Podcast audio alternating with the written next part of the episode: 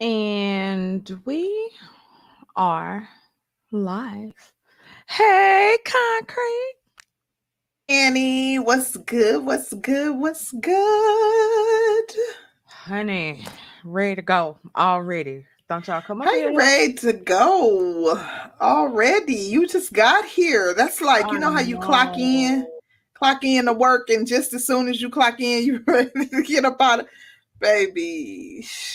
Who listen, lucky for me, you know how like when you work from home, you don't necessarily feel like that. Even though it's work, because you at home, you don't necessarily feel like, huh, I'm ready to go. It'd be days where I'd be like, I don't feel like working, but I might shift the work to later on in the day. But, you know, I I, I, I can't go nowhere because I'm at home. I might go downstairs instead of working up in my office. So it, I think working from home is good for your mental health for the, for most people. Some people like, uh-uh, I need outside stimulus, stimuli. Mm-hmm. So yeah. Mm-hmm. Um, hey people, hey people, hey people, what's been going on with you? Girl, same stuff, different day. It was Valentine's Day yesterday, and was. I wasn't lonely, and I had somebody to hug on me and rub on my booty. Okay. And I okay. enjoyed myself, and I think mm-hmm. he enjoyed himself too, and my kids okay. did. They had a good time. And so it was a really, really um great, great day. It was a really great day yesterday. And so um shout out to all the side chicks. I'm so glad Kerlin is in the house with me, because if he had left the house today, it was gonna be a fight. Um well, you've had that that situation going on for the last couple of years where you haven't been lonely and have somebody to rub on your booty and all the things. So mm-hmm. it was nice, ladies. I know y'all talking about y'all don't want no men and F men, and y'all could do bad by y'all damn self. But honey, I'm tell you something. It was a to- is a total difference in spending it by yourself versus spending it with a man. I tell y'all Listen, the truth. It's a difference. All they gotta do is charge that rose, baby. Charge that rose. Go Does to the their rose favorite rub on the booty now. No, but they can get what they need. Go to their favorite OnlyFans page or triple X site. Get them a bottle of Don Julio, Jose Cuevo, whatever their drink of choice is, and get them their, you know, warm blanket, you know, get up under the cover and, you know, make love to themselves. Not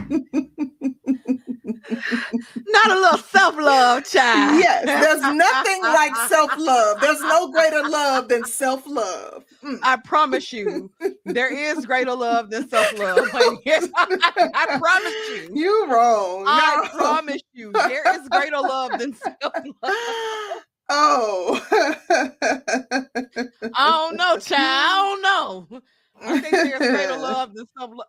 Nah, mm, mm, mm. Let me not get off into that concrete. See, you, I'm the prude here. We got to stop. No, you not. Don't you tell a lie. Don't I tell a lie. I'm the prude here, and look at the. You talking about self-love, honey? No, I, I, I'm just encouraging women to love themselves in all ways. I am not encouraging women to love themselves that way. Get you a man, honey. Don't get me wrong. Things do thing. That thing does thing. It does. It does thing. How you know? I heard How about you know? it. I heard. Mm. I read the reviews. Mm-hmm. I bet you have. I just. I just. I read the reviews. Probably got a drawer full. What am I do with it? I don't need them now. You got a mm. husband? I don't need them now. Mm. You got a husband? I needed them once before, but I don't no, need them now. People have husbands and still have drawers full. Don't. Anyway, let's, cause you, this ain't about me. This ain't about me. Oh, let's girl, let's move on. Can the baby go on that side? Joe? Can the baby go on the nightstand? Listen, get your ass away from there, Joe. Let's move on. Moving right along. Concrete. What? This ain't got nothing to do with me. What would you recommend for married people? I, I, I don't know. I wouldn't know. I mean, I, I guess you got to look up a porn or something. I don't, I'm not the expert. You, what would you? Well, since you asked. Mm-hmm. Let me get my notepad. Hold on.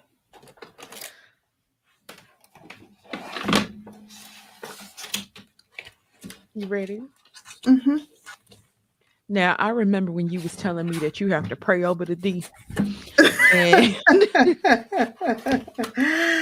what did you say? Guac, guac, three thousand? You... I'm, just...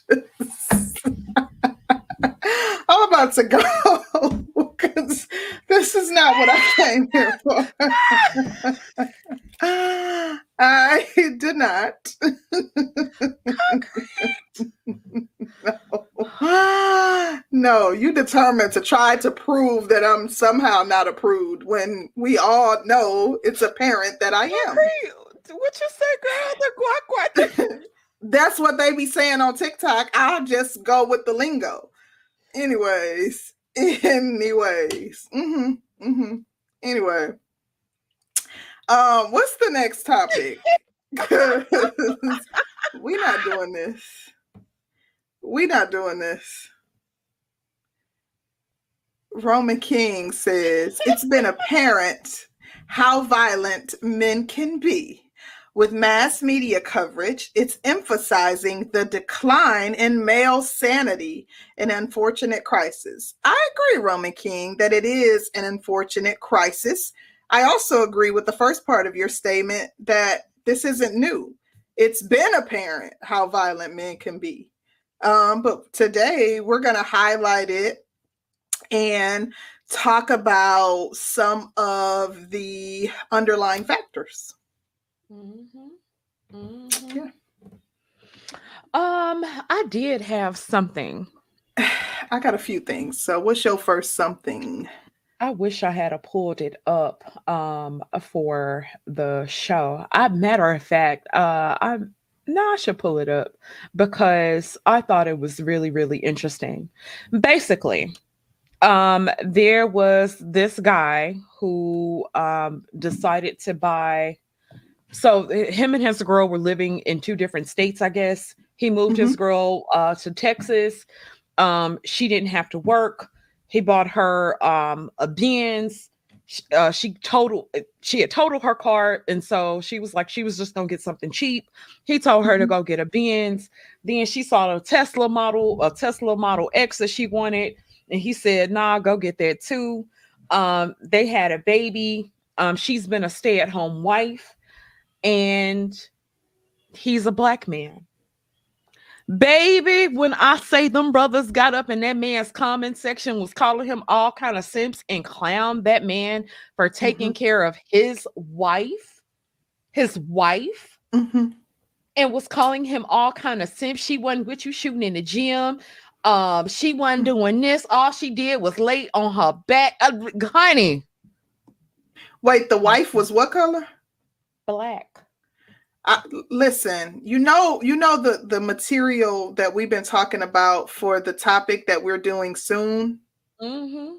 I'm stockpiling it. I see so many, so much content about it daily that it's opposite of what you speak. But let a black woman do it, and it's a problem. They act ape sh- like you like you speak of. It's a whole problem. Now, I, I, I was sitting there in disbelief when I saw this stuff because I'm like the absolute nerve of anybody to tell another man how to run their house. But I kind of see, I, I get the hive mentality.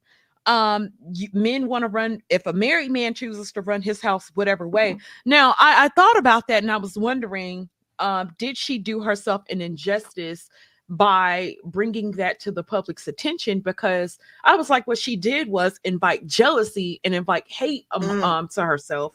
But she was just um, highlighting what a good man that she had in, in and- materials and in support and the way that he supported her.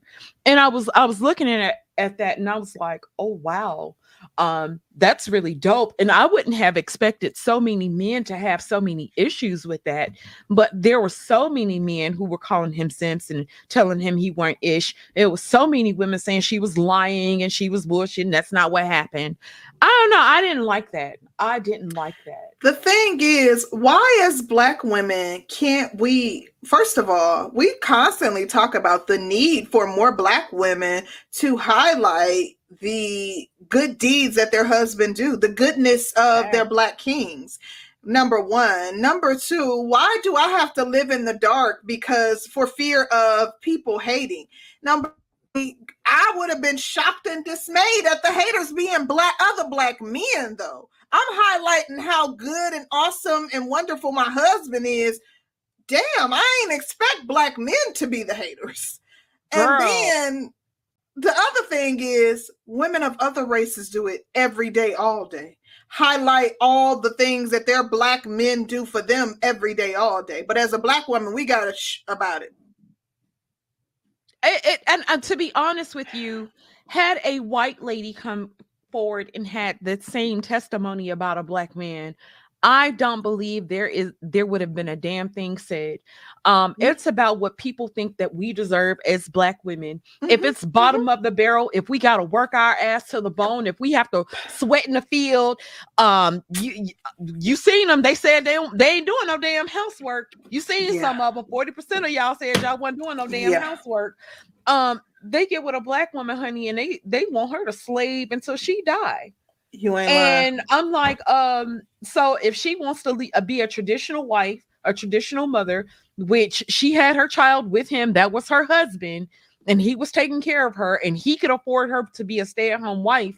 What business is it of anybody else's? Why exactly. would any man have an issue with what a man wants to do for his woman? Child, why is that your business? Let alone why would you be jealous and hating on it? Like, get your weight up so you can do it for your husband. I mean, your wife, whether she be black, orange, or purple. Mm, that part. Um, shout out to Eugene Steele. He said, "Have you ever heard of Galentine's Day?"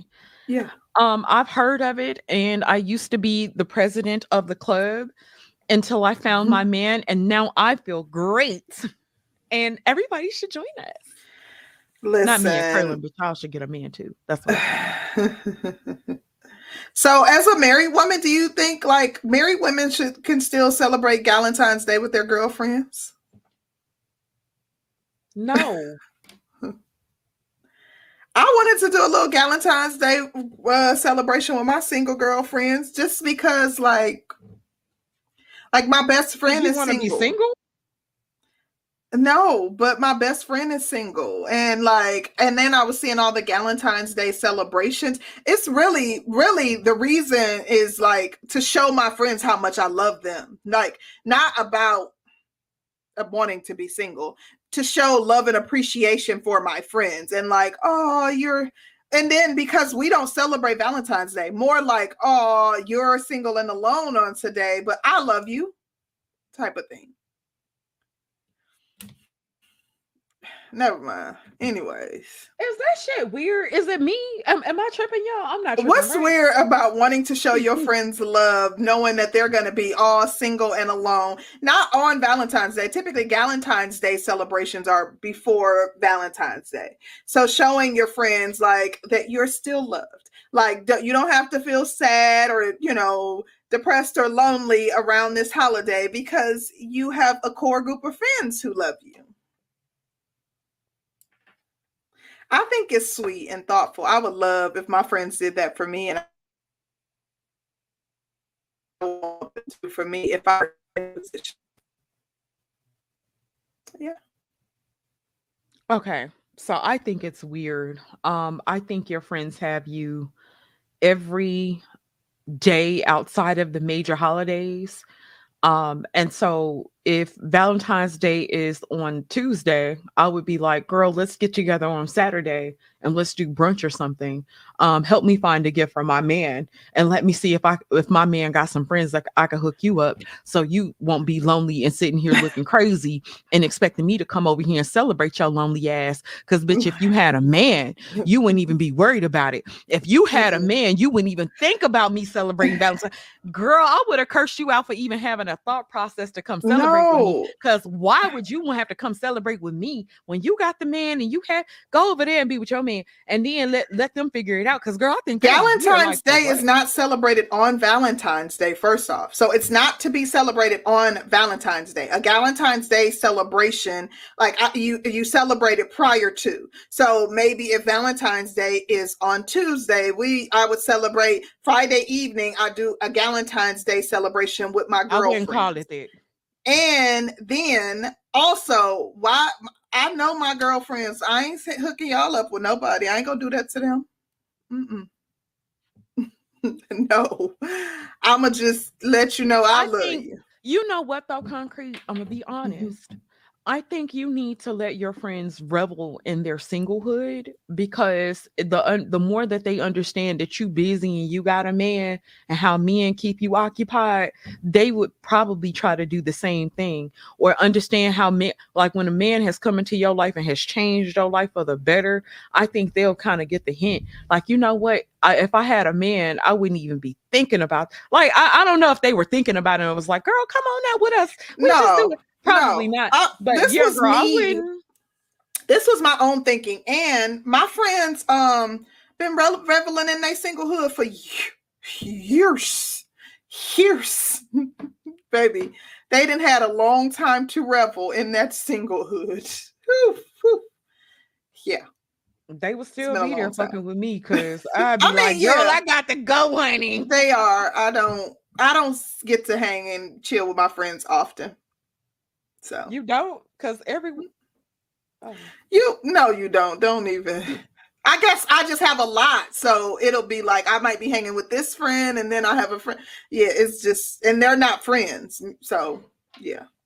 Oh oh oh see, me and Black Wizard, we be here. Mm-hmm. I love my friends. Like my friends, I said that before, like my friends are people that I got to choose to be in my life. Like I want them to know that they're loved. I'm constantly thinking about them and want them to feel special because I truly love my friends. I love my friends too, but baby, anytime that it's getting close to some, um, and I, I'm gonna be honest with you. So surrounding Valentine's Day, because this is going, this is our uh, third Valentine's Day, but it's our second married. Mm-hmm. Um, Valentine's Day last year, you already know it went down. It was huge last year for me. Of course. So I make it a point to, like, I, I want Kerlin to have, like, the most special gifts, yada, yada, yada. Mm-hmm. And so the days leading up to Valentine's Day, I'm still looking for shit for him to make sure it, shit is absolutely perfect, or whatever I have planned for him is going to be absolutely perfect, mm-hmm. not shit out of place. And I got him what, what I would, you know what I'm saying? So like, I, w- I wouldn't even personally, I didn't even have time. Like if it was like the yeah. girl, it's been hella busy. So nah. And then like, I feel like anything surrounding holidays like Valentine's Day, especially Valentine's Day. Nah, girl, I'll holler at you yeah. the week after. Like, girl, it's not like I don't celebrate Valentine's Day with my husband, so for me it's different. Like also like gas and talking about I want to be single again, my husband does not celebrate Valentine's Day. That's not like I'm not taking away from anything that we have. It's not a lover's day for us because he does not celebrate Valentine's Day. We don't celebrate Valentine's Day together, so I wouldn't be taking away from, like, I literally typically like I for on Valentine's Day, like I we did something before Valentine's Day because, like, I was, you know, being a baby about it. But like the, all the we've been together for almost for. We've been together for now, now five years we've been together. Um, and we don't celebrate Valentine's Day. We never have. But on Valentine's Day, I was doing drop-offs, dropping off gifts to my daughters, popping up at their jobs, surprising them with gift baskets, letting them know, you know, that they're loved. Like, because I like doing that for people, and my daughters are my people. So I want them to feel special, but I would do it for my friends too. You popped up at your friends' jobs with flowers and shit? No, but I would. Like, I would. Like, if I had, why like- you ain't doing my, this year? Because my friend works an hour and a half away, and oh, her okay. schedule is very sporadic. But I would have, you know, popped up with flowers or something at her job, but she works an hour and a half away. Both of my daughters, their jobs are within thirty minutes of me and within ten minutes of each other. So oh. it was very convenient for me to be able to do that. But she works an hour and a half in another completely other direction. And then she's P R N. So she's on call. So I never, and it, it would, I wouldn't have been able to surprise her. I never know when she's working. Gotcha. Gotcha. Gotcha. Gotcha. Yeah. Uh, shout out to M G T O W University says, happy side chick Valentine's Day. Um, yeah, they getting it in. Mm-hmm. Yeah. Yeah. Uh, and shout out to Mister Kerlin. He says, come on now. It was a flex, low key or high key. Um, yeah, it was. Baby. I think he's talking about the woman who um, talked about what her, what her husband and all the things that he was doing for her. And it was a flex. Exam- yeah. I'm but sure it was. Are you allowed to flex without people um having something to say? And I don't think I think if you flex anything, people are going to have something to say about it. So um shout out to Black Wizard. He says, I get you C rolls, but let them ladies mail Valentines to themselves, honey. When you were in school, did y'all have um these, we used to have these like lollipops, and I can't remember that what they were, but you got to surprise people, and like you could um send them, like it was a lollipop telegram, like, and you oh, could send people. Okay, I used to do that for my friends because I wanted them to feel special. Like, I have a thing about making sure that my friends always know how special they are, how loved they are. Like, I stress myself out. My best friend last month was her milestone birthday. Like, I literally felt like I was going to have an aneurysm leading up to it because I took on all of the stress of planning it, seeing it through, you know, um, doing everything for it. I was everything for it. And it was so stressful. Like, it was extremely stressful, but, and, you know, I paid up, you know, for her caterer. That was my gift to her. And it was very expensive. That was the largest cost of anything, but I, I wanted my friend to feel special and loved, and, you know, that, and I was sick at the time too, but still, like, that's who I am as a person. And I want my friends to do the same thing for me. So, yeah. Interesting. Next year, I'm gonna mail them though. Um, But um, you got some more, because otherwise I got I got a few topics, child, that I want to talk about. No, girl, go ahead, go ahead, go ahead. Okay, go ahead. So it's it's so much that's been going on. Let me, baby, see. look, look at B K S. But me too. They will be there when these men leave, y'all. Listen, mm, mm-hmm, mm-hmm. tell it, tell it, tell it, tell it. Where he going? Tell it, tell it. Child, I don't know. I already put the root on him. I'm Look, kidding. okay. I'm kidding. I'm kidding. I'm kidding. I want to know what you think about, like, how far or how much will you deal with from a mother-in-law, baby? Because I be seeing people. Now, we all know who Mama D is. Mama D is Scrappy's mama. Baby, I deserve. And um, Scrappy and Bambi recently broke up, separated, and um, Bambi came out with a whole rap about Scrap as a result of it. Um, that she did a freestyle, if you will. And Mama D has some negativity to say about it, but they've always had a tumultuous relationship, so much so that I think Bambi wouldn't let her see the, the kids, the three children that she has with Scrappy. And I wanted to know from you if you know about their whole situation, and if so, what your thoughts are. And if also, like, as a woman, as a married woman, how much are you willing to deal with from a mother-in-law? Because, baby, I have probably some controversial views on mother-in-laws that people ain't gonna necessarily like? Um, I think it is important to set proper boundaries with everybody that you deal with. But mm-hmm. there are some things that you and your husband need to have in place. Your, you and your husband need to have in place um, because your husband should also set a standard for how your mother-in-law treats you. Um, I can't ever say that I've been in a situation where um, Kerlin's mom, that it has been anything tumultuous or anything out of pocket. The man has to kind of set the tone for that. And if you're dealing with a mama's boy from Mama D, and you're dealing with that type of um, energy from him, and, and then if he's a mama's boy and he letting your mama run all over y'all, be all up in your business, he's not handling business. Um, it's a no, it's a no, it's a no deal for me. Um, Cause your mama need to know her place. And and then with all this social media shit, Bambi was corny as hell for dropping a song about the, like, grow up, but you got kids. Um, mm-hmm, mm-hmm. And then for the simple fact that Mama D and um, Bambi have been having this tumultuous relationship for years, for years, um, Scrappy should have been checked Mama D. Scrappy should have uh, explained that that is my wife. That's not my girlfriend. That's not no bitch that I'm just kicking it with. That is my mm-hmm. wife. And he should have set the standard for that. Scrappy never set the standard. Mama D done ran all over the place.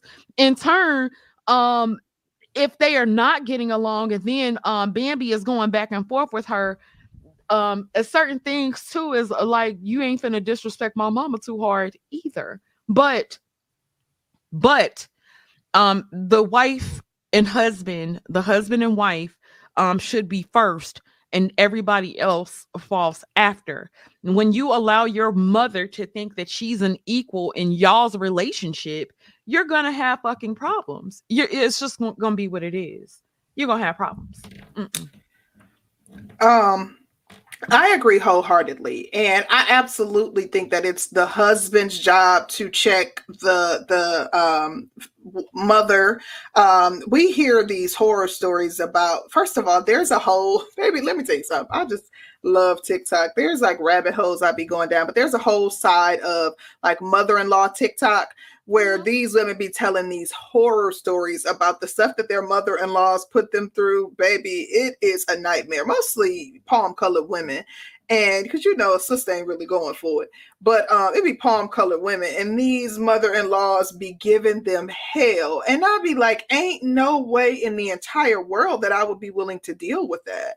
And then it'd be like to the point where the mother-in-laws, then they get upset when these women have children and they're not uh, permitting them to have a relationship with their children. Or they get older and they don't want to take them in or take be a caregiver to them. But it's like, you made that bed.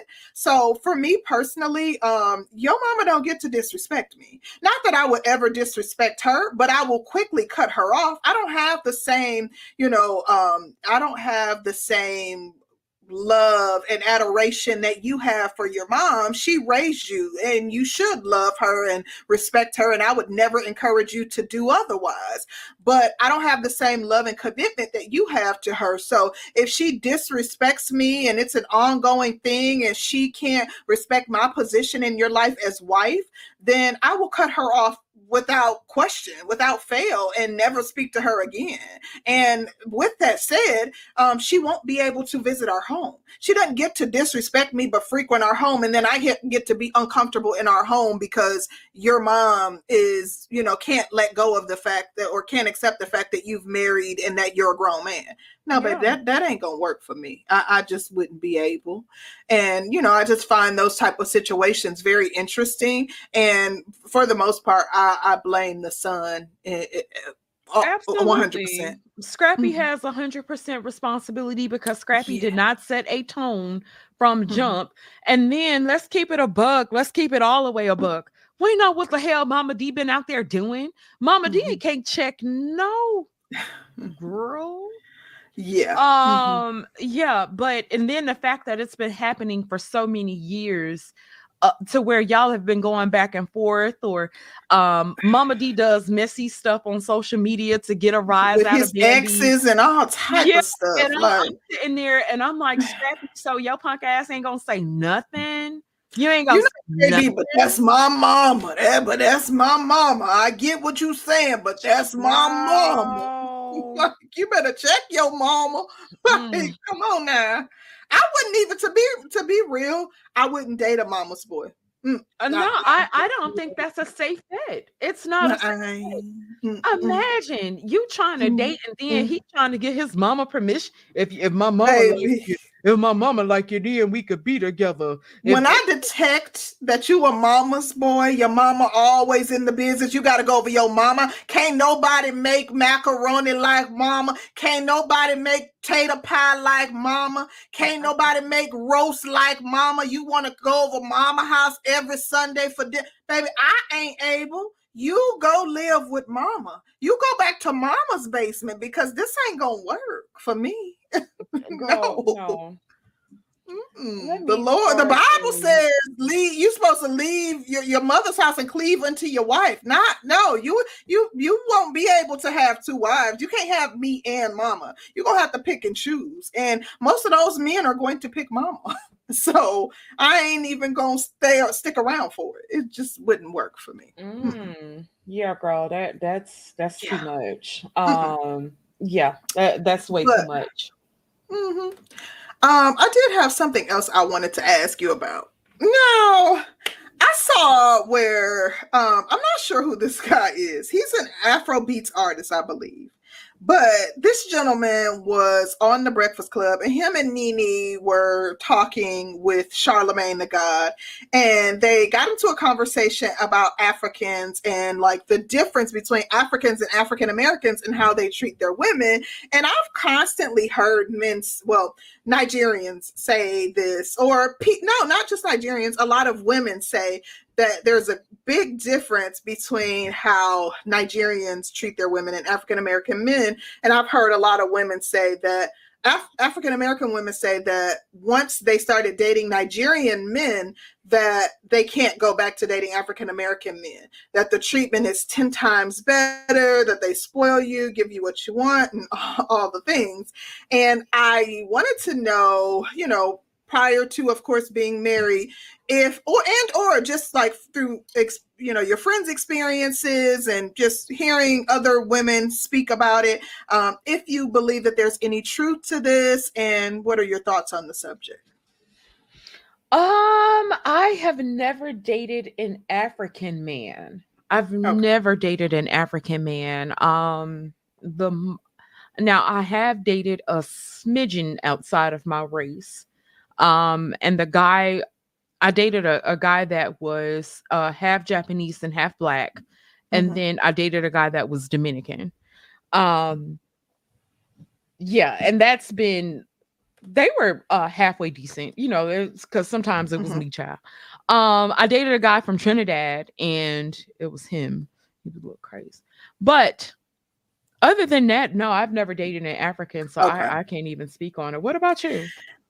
Okay, so, so, okay, growing up, I grew up in a um, a town, so we didn't, there weren't any Africans that lived in the town. But once I got to be like a teenager, we would go to like, we would go to Chicago, we would go um, back to like Milwaukee, we would go to other towns like in the Midwest, cities in the Midwest that were like major cities. We would go, you know, Minnesota, different places. And, you know, we, um, there we would, you know, see Africans and meet Africans, and there became like some stigmas that were associated with Africans. And those stigmas were like that they were too. So as Black women, like we didn't like how persistent they were. And so that was a turnoff to us. So I had always been like, oh, uh-uh, Africans. Mm-mm, they too, you know, they they too parched. So um, we never would go. But when I moved here and when I became single, um, there was an African man that um, he was a um, he was a computer engineer, um, and he worked for he was a he worked for a company that did some work for the company that I worked for, and he was very nice. And um, at first glance, I didn't know that he was African. Um, and so I started talking to him, and immediately upon talking to him, I was like, oh, okay, he, he has an accent. And I realized and recognized that he was. So I talked to him briefly for a short period of time, and, um, I, he was Nigerian, and I went out on like two dates with him, and it just was not a match for me. I prefer to date African-American men. If I do not date, like if I'm not with an African-American man, it would probably, it would have to be a West Indian man, because there, our cultures are so closely linked. Um, I, I, not to say I would rule out an African man. I would, you know, but that would be like after. So I, I say all that to say, I have heard, and I do know women who have date. Oh, I know women who dated African men, and they do say they're generous. They do say that they're generous, but that a lot of ish comes with it. And NeNe was even speaking on this in the interview that, okay, they're generous, but they also are, can be controlling. Like they want, they want to run stuff. So it ain't just like, oh, I'm going to spoil you. And they are going to have multiple women. So yeah, they, they, they may spoil you. But there's a lot that's going to come with that. And like a Black woman's attitude can oftentimes be a problem for some of these men, from my understanding. Yeah, I've heard that they're um, super duper controlling. And um, yeah, so mm-hmm. um, a shout out to Gaston's World. He said, is it the same for women and their mothers and parents? Wait, um, what is that referring to? When we were talking about the uh, being a mama's boy and letting your oh. mom run a, oh. or letting your dad run the relationship. Mm. Um, M G T O W University, I, stop fronting. You ain't had like boy. I think it could be the same for, uh, I mean, a man can say, you know, you too close to your parents, your parents too involved too. Yeah, it could be the same for a woman. Shout out to Tam. Uh, Tam says she says she's just dropping off funds for lunch sweet. or contributing to the emergency fund. Now, Tam, I don't know if you'd have looked at the camera and seen me a concrete ass like to eat, honey. Baby, listen, my Zuzus and Wham Whams. I need my Zuzus and Wham Whams. Tam said, go get a Happy Meal and a little fries, child. That's what Tam said. Go get your little fries, honey. Mm-hmm. Thank you, Tam. Appreciate you, honey. Um, but yeah, child, uh, M G T O W, sit down, honey. You ain't had nobody yeah. cook for you in forever, honey. You you wouldn't even know nothing about that. We ain't even speaking all. the same language, honey. You don't know nothing about nobody cooking for you. You ain't, you don't even know of such. What is mm. that? What is that? I don't know about that at all. Period. Um. Who was that down there telling that lie that I don't like Africans? That's not true. That is not true. I don't have it. I, I'm a Pan-Africanist. Um, I love all Black people across the diaspora. I just prefer to date within my tribe. So, girl, yeah. They was in the comments calling you a squirrel, honey. And I was like, woo, child. Baby, where y'all get that from? Like, baby, you say have something, honey. And they, ah, oh, squirter, squirter. Oh my gosh, you see how they do. Okay, I got one more thing, one more thing, one more thing to share. So, did you see uh, the interview that Angela Yee did with Ray J? No, and I'm glad I didn't. Why do I always find stuff? Because it tries, it makes me seem like I'm the, the nasty one. Anyways, so I came no, across as you is. Don't put that off on me, Ricky Bobby. Listen, I came... you find wow. I came across this clip of Angela Yee talking to Ray J, Oh my word. Oh, you just trying to make it seem like, I believe you seen it, you just don't want to cop to it because you want me to seem like I'm the one. No, girl, if I had seen it, anyway. I would have been like, Concrete, oh my God, I know you've seen this already, but no, girl, I haven't seen it. Anyways, so she comes across this, and I thought about the fact how we keep talking about like how these artists keep oversharing, and I don't know what's provoking them.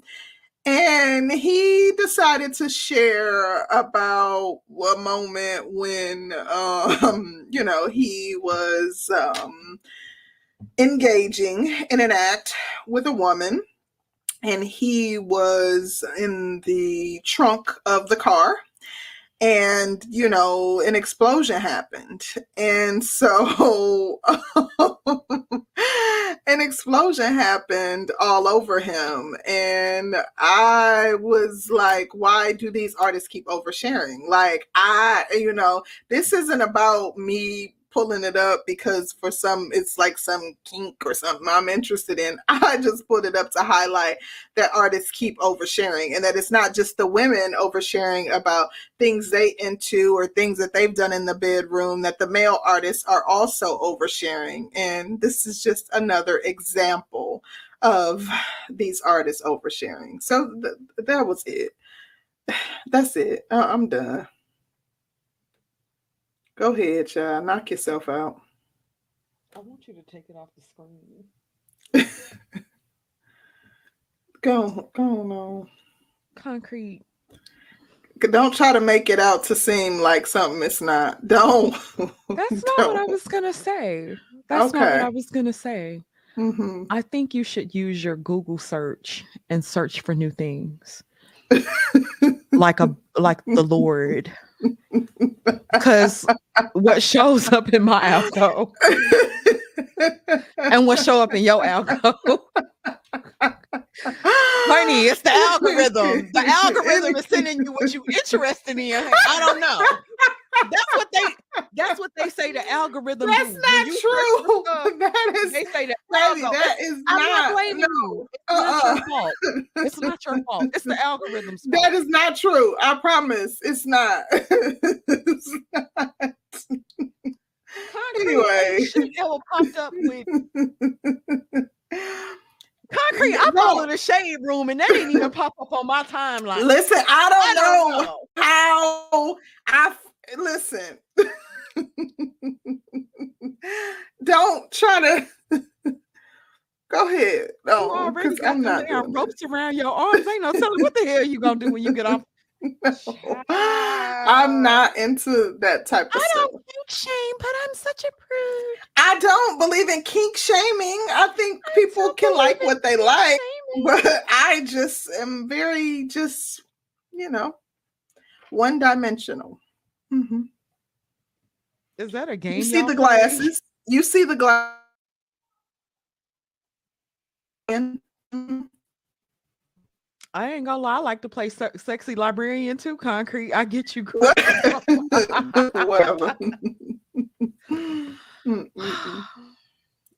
Shout out to Grinch. Hey, Grinch. He says, Concrete, too wild. What was you doing with that African jungle? Listen, calamari in the safari. Yes, girl, you were swirling out. We didn't even get there, and that does not make me a swirler. How, if you date an African, are you a swirler? Come on now, don't Kid Cloud. See how y'all be making stuff up? Like y'all take stuff and run with it, baby. Yeah, listen, run, run. Do you keep the glasses on? No, I'm oh, saying everybody no. wants to know. Do you keep the glasses on? That's that's not a that's not a bad question. Do you? Nobody keep the wants to know on? Nothing. We want to know. Get out of here. We want to know. Get out of here. Let me ask the poll question. Does Concrete D-Mac, don't play with me. This ain't a pro-black one. Don't even. Mm-mm. That's one thing y'all don't even have to worry about. Ew, Grinch, that's, don't do that. Mm-mm. Poll question up, y'all. I'm going to make some poll questions about you. That's what I'm gonna do. That's what I'm gonna do. M G T O W, we already had one when we did our um anniversary show. We already had one. You see how she did them glasses? Girl, U F O Kamikaze got you. He said concrete rolls. Oh, yeah, listen. Okay, let's get off into the topic. So we're talking about the fragile mental state of Black men uh, regarding the M S U, Michigan State University mass shooting. Ooh, oh, mm-mm. um. M G T O W, that was back in October. Y'all had me up here taking shots, shots, shots, shots. We already got eighty-three percent of the people said you keep the glasses on, child. Anyways, whatever. That's two, two people. two people. Um. Mm. So... about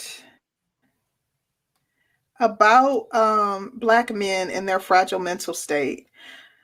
This is not an attack on Black men. I already saw in the comments Black men getting defensive and feeling some type of way, and how is it already, how are we already directing the conversation towards Black men? I think that this conversation is warranted. I think that with seeing this type of, um, with seeing, you know, Black men becoming increasingly, um, their mental health increasingly declining, with Black men becoming, some Black men in, spe- in these specialized cases, becoming increasingly explosive, with the increase in suicide rates in Black men, and, you know, um, amongst other evidence that um, has come out via the C D C, Pew Research, and other studies that have been done that are widely accepted, um, this warrants a conversation about the mental health of Black men, their mental state, and um, some of the underlying factors. So this is not meant to be an attack on Black men, but, you know, I think that it's something that we need to talk about. And I think we should start off by talking about what happened at Michigan State. Um, but before we do that, Danny, did you have anything to add? Um. So you do have people um, who are saying that you are accusing Black men of being one big nigga, and mm. they don't want to be thought of, I guess, like that. They want you to separate Black men um, every time. So, meaning um, they want you to um, individualize Black men every time they do something bad. So if one Black man does A, B, C, D, then that should be on that Black man and that Black man only. That should not be on a whole community of Black men, because that was one Black man that did the bullshit. Just one, just one. The problem that I have with this individualized shit, when it comes down to Black women, nobody is quick to say that that's that one Black woman, as opposed to saying that that's our culture and that's our community. Mm, mm, but mm, mm, oh no, mm, oh okay, no. Okay, you took the words out of my mouth. You took the uh, words that, out that's, of my that's, mouth. That's that's that's all I'm saying. Mm. We could say okay, okay, okay. Mm. That's one Black man. Mm-hmm. That's one Black man. And keep in mind, there's definitely an increase of violence that's going on with. Uh, no, I'm not even going to say Black men. I'm going to say Black people. But today the focus is specifically on y'all, because um, people have not, uh, as far as we know, Black women have not committed any mass shootings, as far as we know. Now, if you're talking about them children, shit like that, we'll talk about that. We're going to get to that. We definitely going to get to that. But um, specifically when it comes down to violence and uh, mass shootings and shit like that, there's definitely an increase as it pertains to Black men. It's just, it's just what it is, and it's not made up. It's just what it is. So, okay. So um, I do think that, I think that that's a fair argument for Black men to say that we don't want to be looked upon as a monolith, one big ninja. Um, the the core argument for me is going to be, wait, y'all want to see Black women as one big B, as one big whore, as one big ratchet, as one big thought, but y'all don't want to be seen as one big ninja. One fair shake deserves another, but I still think that that's a fair argument. However, we know that the whole of society will view Black men as a monolith. So you can make that argument, you know, all you want, but we know that in reality, society, in, you know, media, the world, the globe will see you guys uh, in a monolithic light. Um, so, you know, I get it. But at the end of the day, and not only that, there are some issues that we could talk about and related to what happened and that do affect Black men in, in general. We can talk like mental health, mental health, stress, anxiety, and the like do affect Black men, the group as a whole. And that's not something that we should ignore. We shouldn't, because, you know, this one Black man, man, and in this instance did the ultimate, you know, he did something that was extremely egregious, you know, absolutely deplorable. Yes, most Black men aren't going to commit such an act, but still, you know, most Black men, well, not most Black men, there's a growing number of Black men that do end up in a similar situation to this man in the fact that they take their lives. And he passed away in the same fashion. He took his life. And there's a likelihood that um, his situation, his, his circumstance played a part in him getting to that point. So it is still something that we should address and talk about. And the question was asked, when was the last school shooting by a Black man prior to this? To my knowledge, it was the U V A shooting, which was two months ago in, on December eighth, the University of Virginia football shooting, where that foot, where the guy went on the bus, he, they went on the field trip together.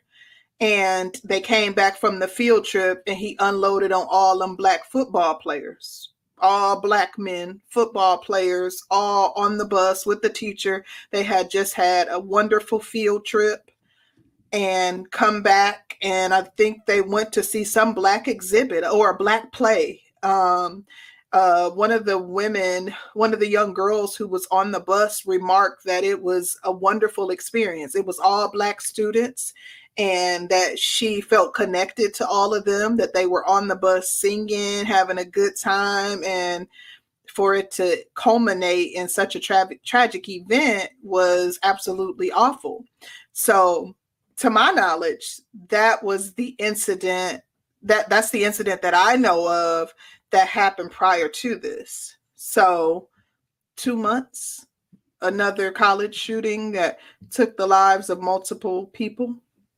And it's something you- to talk about. It's grow. This is happening at a growing rate. Like, it's not something to sweep under the rug until it's happening every week. Like, why would we ignore this? Um, I was gonna ask um too. Um, uh, well, I had a question, but I, I actually did pull up an article from Newsweek, and um, I would like to present and um see what you guys think about this. While you're doing that, can I say something really quickly? Absolutely. Um, the thing is, why are you guys taking this like a personal attack? We haven't said anything to offend. This is not an attack on black men. Y'all saying, oh, I see what game y'all playing. Oh, Asian shoot up club. Like, Asians are not my people. I'm not having conversations with Asians. I'm having conversations with black men. Like, this is not meant to tear anybody down. Like, real talk. I'm not coming here trolling. Like, like seriously, I, I'm being sincere. What, what, like, why is this something to be offended by?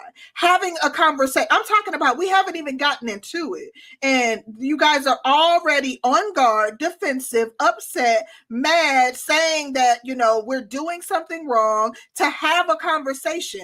I'm literally pleading my case as to why it makes sense to have the conversation, and y'all offended. Um, let me just say this. Um, you have a lot of men that do want revenge against black women. And while I don't think that's our audience, I don't think our audience wants revenge on us. You do have some. And I think that you guys do yourselves a disservice to ignore Um, when people were saying that they want to see black women suffer, they want to see women suffer, they want to see women down in the dirt, they want to see women dying in a pool of their own excrement. If they fucking with Pookie and Ray Ray, that's where they deserve to die at. Um, certain things I feel like uh, should be taken into consideration. You know, I don't feel exactly like it's the whole story, but it's definitely something to be talked about. Give us an opportunity to at least present the discussion, and you're don't minimize it and say it's only two. Think about also black men who have gone into these factories and shot them up. Think about black men who have, you know, gone postal, black men who have taken out the lives of their wives. There was the black man who was a neurosurgeon who took out his wife and his girlfriend. Like, literally, we're talking about a rise and increase in mass violence by black men. That's what we're talking about.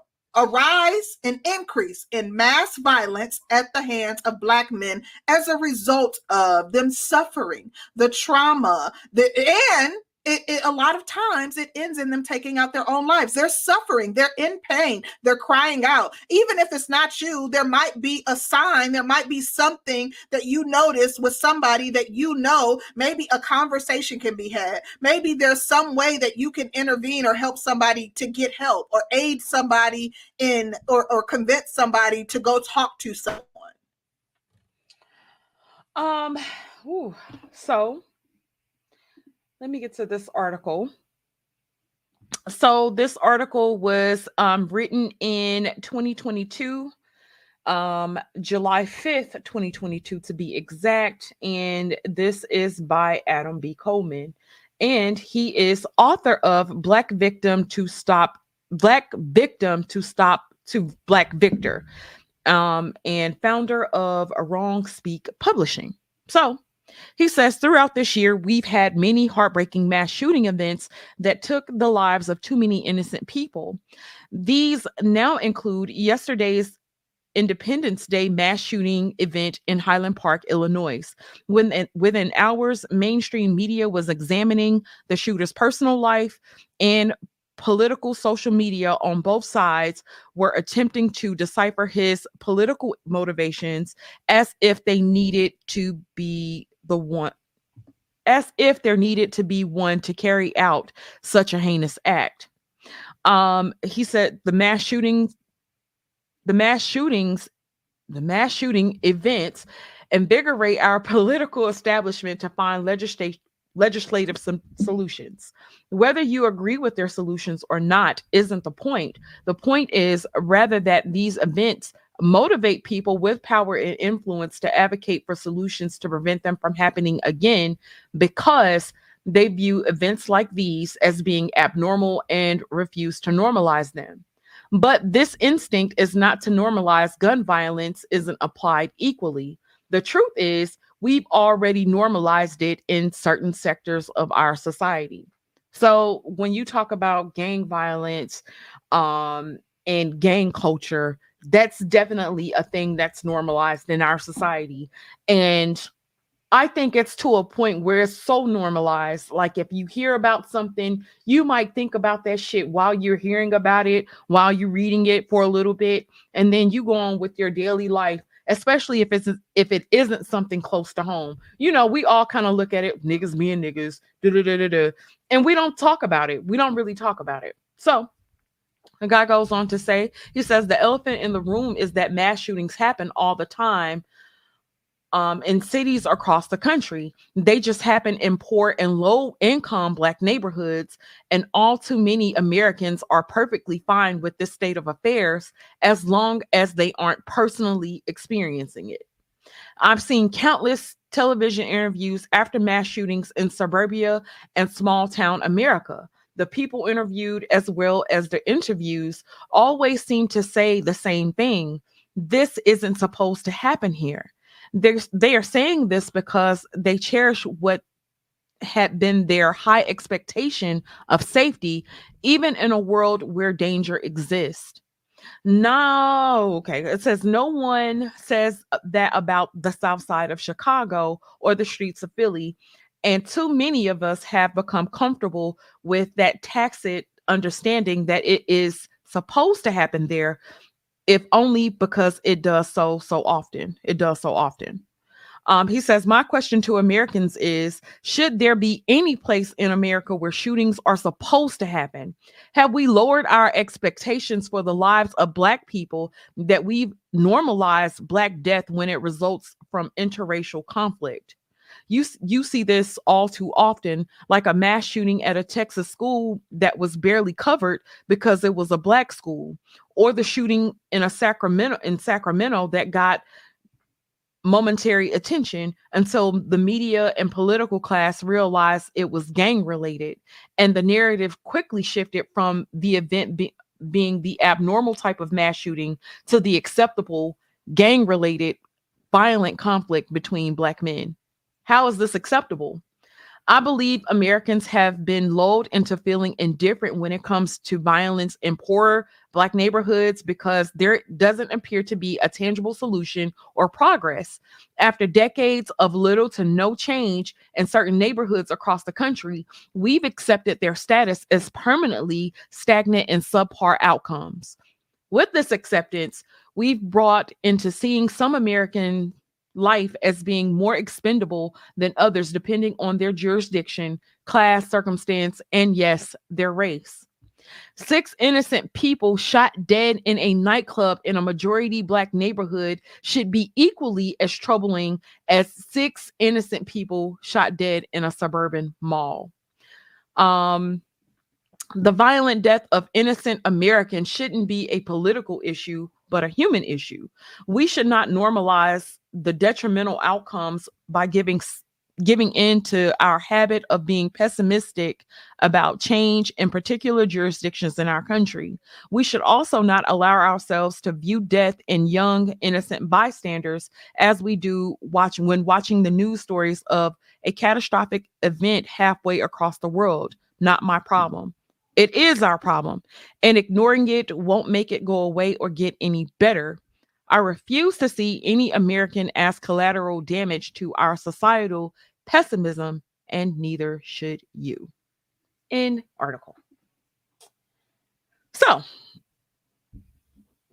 that man actually kind of laid it all the way out, um, because there is a thing to where it is kind of normalized with Black people. Um, and these things actually happen more often than we we give credence to. Um, they don't even classify, um, if somebody comes and shoot up a club, that's not even classified as a mass shooting. They don't even give that shit any attention. Mm-hmm. Oh, somebody came and shot up uh, Big Daddy's and now everybody's dead. And um, yeah, so Barbara, what, what's going on with the weather? And that's how we treat, that's how it's treated. And I feel like even in this space, that's also how it's treated, because then if you talk about mass shooting, if you talk about mental health of Black men, oh, you guys are attacking us. Oh, you guys think that we're not shit. Oh, you no, but there's some things that y'all have to be, um, that y'all have to be, y'all gonna have to, we're gonna have to address, we're gonna have to talk about it. We're gonna have to I get agree. To it. And the thing is, even with Kid Clouds, like saying, I, I literally highlighted how it's likely not you guys. You're here listening to this conversation and being a part of it. The person who is angry and who is enraged isn't going to want to sit here and listen to it. I said, but you might know somebody. You might be able to help someone else. You may be able to encourage someone to seek help. And he still personalized it and said, now all of us about to be looked at as monsters. Now all of us are the boogeyman and yada, yada, yada. Like literally what we're saying is going straight over their heads. And you know what this ties back to? It ties back to a lot of the articles and the information that I read regarding how Black men aren't socialized to, you know, be emotionally intelligent, how they're not socialized to have conversations about uh, surrounding mental health. And this is to, to through no fault of their own. This is not in even a slight against Black men. This is because of the way that Black men are raised, thinking that they have to always have this bravado and that it's not cool to show emotions and that if you do, oh, you weak, you a P U S S Y, and they're being berated when they do try to talk about their feelings, when they do try to show emotions. The women in their life, the the the their support system, the people that's supposed to love them, um, literally come down hard on them when they have try to have conversations surrounding how they feel, surrounding their emotions. They are laughed at, they're scoffed, they're, you know, they're um their feelings are minimized and all the things. They're not, there's not an environment that fosters conversations about your emotions, that fosters, you know, um, you building confidence and speaking about your emotions, how you're feeling that day, encourages you to kind of um, feel, you know, what you're feeling and express that. Like, so it's not their fault, but trying to have this conversation is very reminiscent of an article that I read specifically about um, the book that Bell Hooks wrote when she was kind of highlighting a lot of the struggles that Black men go through with speaking about mental health. It's it's so real and so apparent. Um, shout out to M G T O W University. He says, not y'all specifically, but Black men been here long enough to know that the Associated Press will spin this into another reason why people should be scared of niggas. Um, the, that the thing is, is that being that Black men aren't a monolith, um, and let's say you have somebody who may not look like the typical Pookie or Ray Ray that does something like this, um, they will definitely spin that into something. They will definitely spin that into something. Um, because he's not like a Pookie or a Ray Ray. Um, and then I think the last two, even with the guy that was, was the guy at U V, um, an older man, I believe he was Mm-mm. a middle-aged. He was a student. He was twenty-one. Wasn't there one that just happened with another middle-aged M S U, man? He was forty, forty-three. Yeah, it was another one too, though. That happened. Oh, I don't another, know about any others. Not a college shooting where it was an not a college, man. But it was a man. Oh, I don't know. Possibly. Yeah. But you know what this reminds me of, and Bell Hooks. Absolutely. I don't typically. Th- it was an article that just simply t- talked about her book amongst other books that talked about the struggles that Black men have. She is a misandrist. I agree. But I wanted to also talk about something real quick. You remember Kid Cudi came out and he. How he had been struggling with depression and suicidal ideations, which yeah. is a tough, tough thing for a man. Let me tell you something. Any man that comes out and expresses that, like, you are strong, like that, that, that takes strength, bravery, bravery that, that, that many in this world will never know, to come publicly and talk about having those type of dark thoughts. Um, you got to be a warrior. You're at war and at battle with the mental, and that is a very tough battle. So I commend anybody who's able to do that. And like, I, I tip my hat to them, and literally I view them as having a warrior spirit, and just in a very special light, and just, you know, nobody can tell me anything about them. Anyways, I say all that to say, I remember when Kid Cudi did that. And so for a while, there was a hashtag that came out and it was like, you good, bruh, or you good, man, or something like that. And it was black men checking in on other black men. And let me tell you something, that warmed my heart. I love black men. And to see black men just like, just checking in on other black men. I saw something recently where black men have a healing circle. It is okay for black men to be vulnerable. I absolutely, I have no place even being able to be privy to the vulnerability of black men, but I saw pictures or video of just, and they didn't show the intimate details of the healing circle, but they were just meeting and just about to start the healing circle. And it was just such a beautiful thing. I wish that for every black man, that they have a place that they could be vulnerable. But anyways, that hashtag was such a beautiful thing. But what it makes me think about is how fickle we are. The hashtag came and it went. This was twenty fifteen, sixteen, seventeen, like t- time frame, but it only lasted for a few months. And then we seen something like what's happening to Kanye. And although we see Kanye and he goes on his rants, like this is a person that's unwell. I'm going to tell you something. I don't judge an unwell person harshly. If an unwell person tells me, um, you know, you suck, I'm not going to judge them in the same way that I'm judging someone that I know is within their right mind that's telling me that I suck. But we judge Kanye so harshly and we're so cruel to him and wishing ill on him and all type of things. Like, and we're the same people that want to preach that we want people to do well and we care about people's mental health. We really don't. If they, as soon as they say something or do something that offends us, our care for their mental health goes out the freaking window. But this is an opportunity where we see somebody publicly spiraling and we'll taunt them, we tease them, we we harass them and all the things. And I wish that we were better, that we were better as a people about caring for one another and making space for one another and allowing people to heal without interfering, without, without, um, with the, just giving them the space to heal without infringing upon their, their rights, their rights.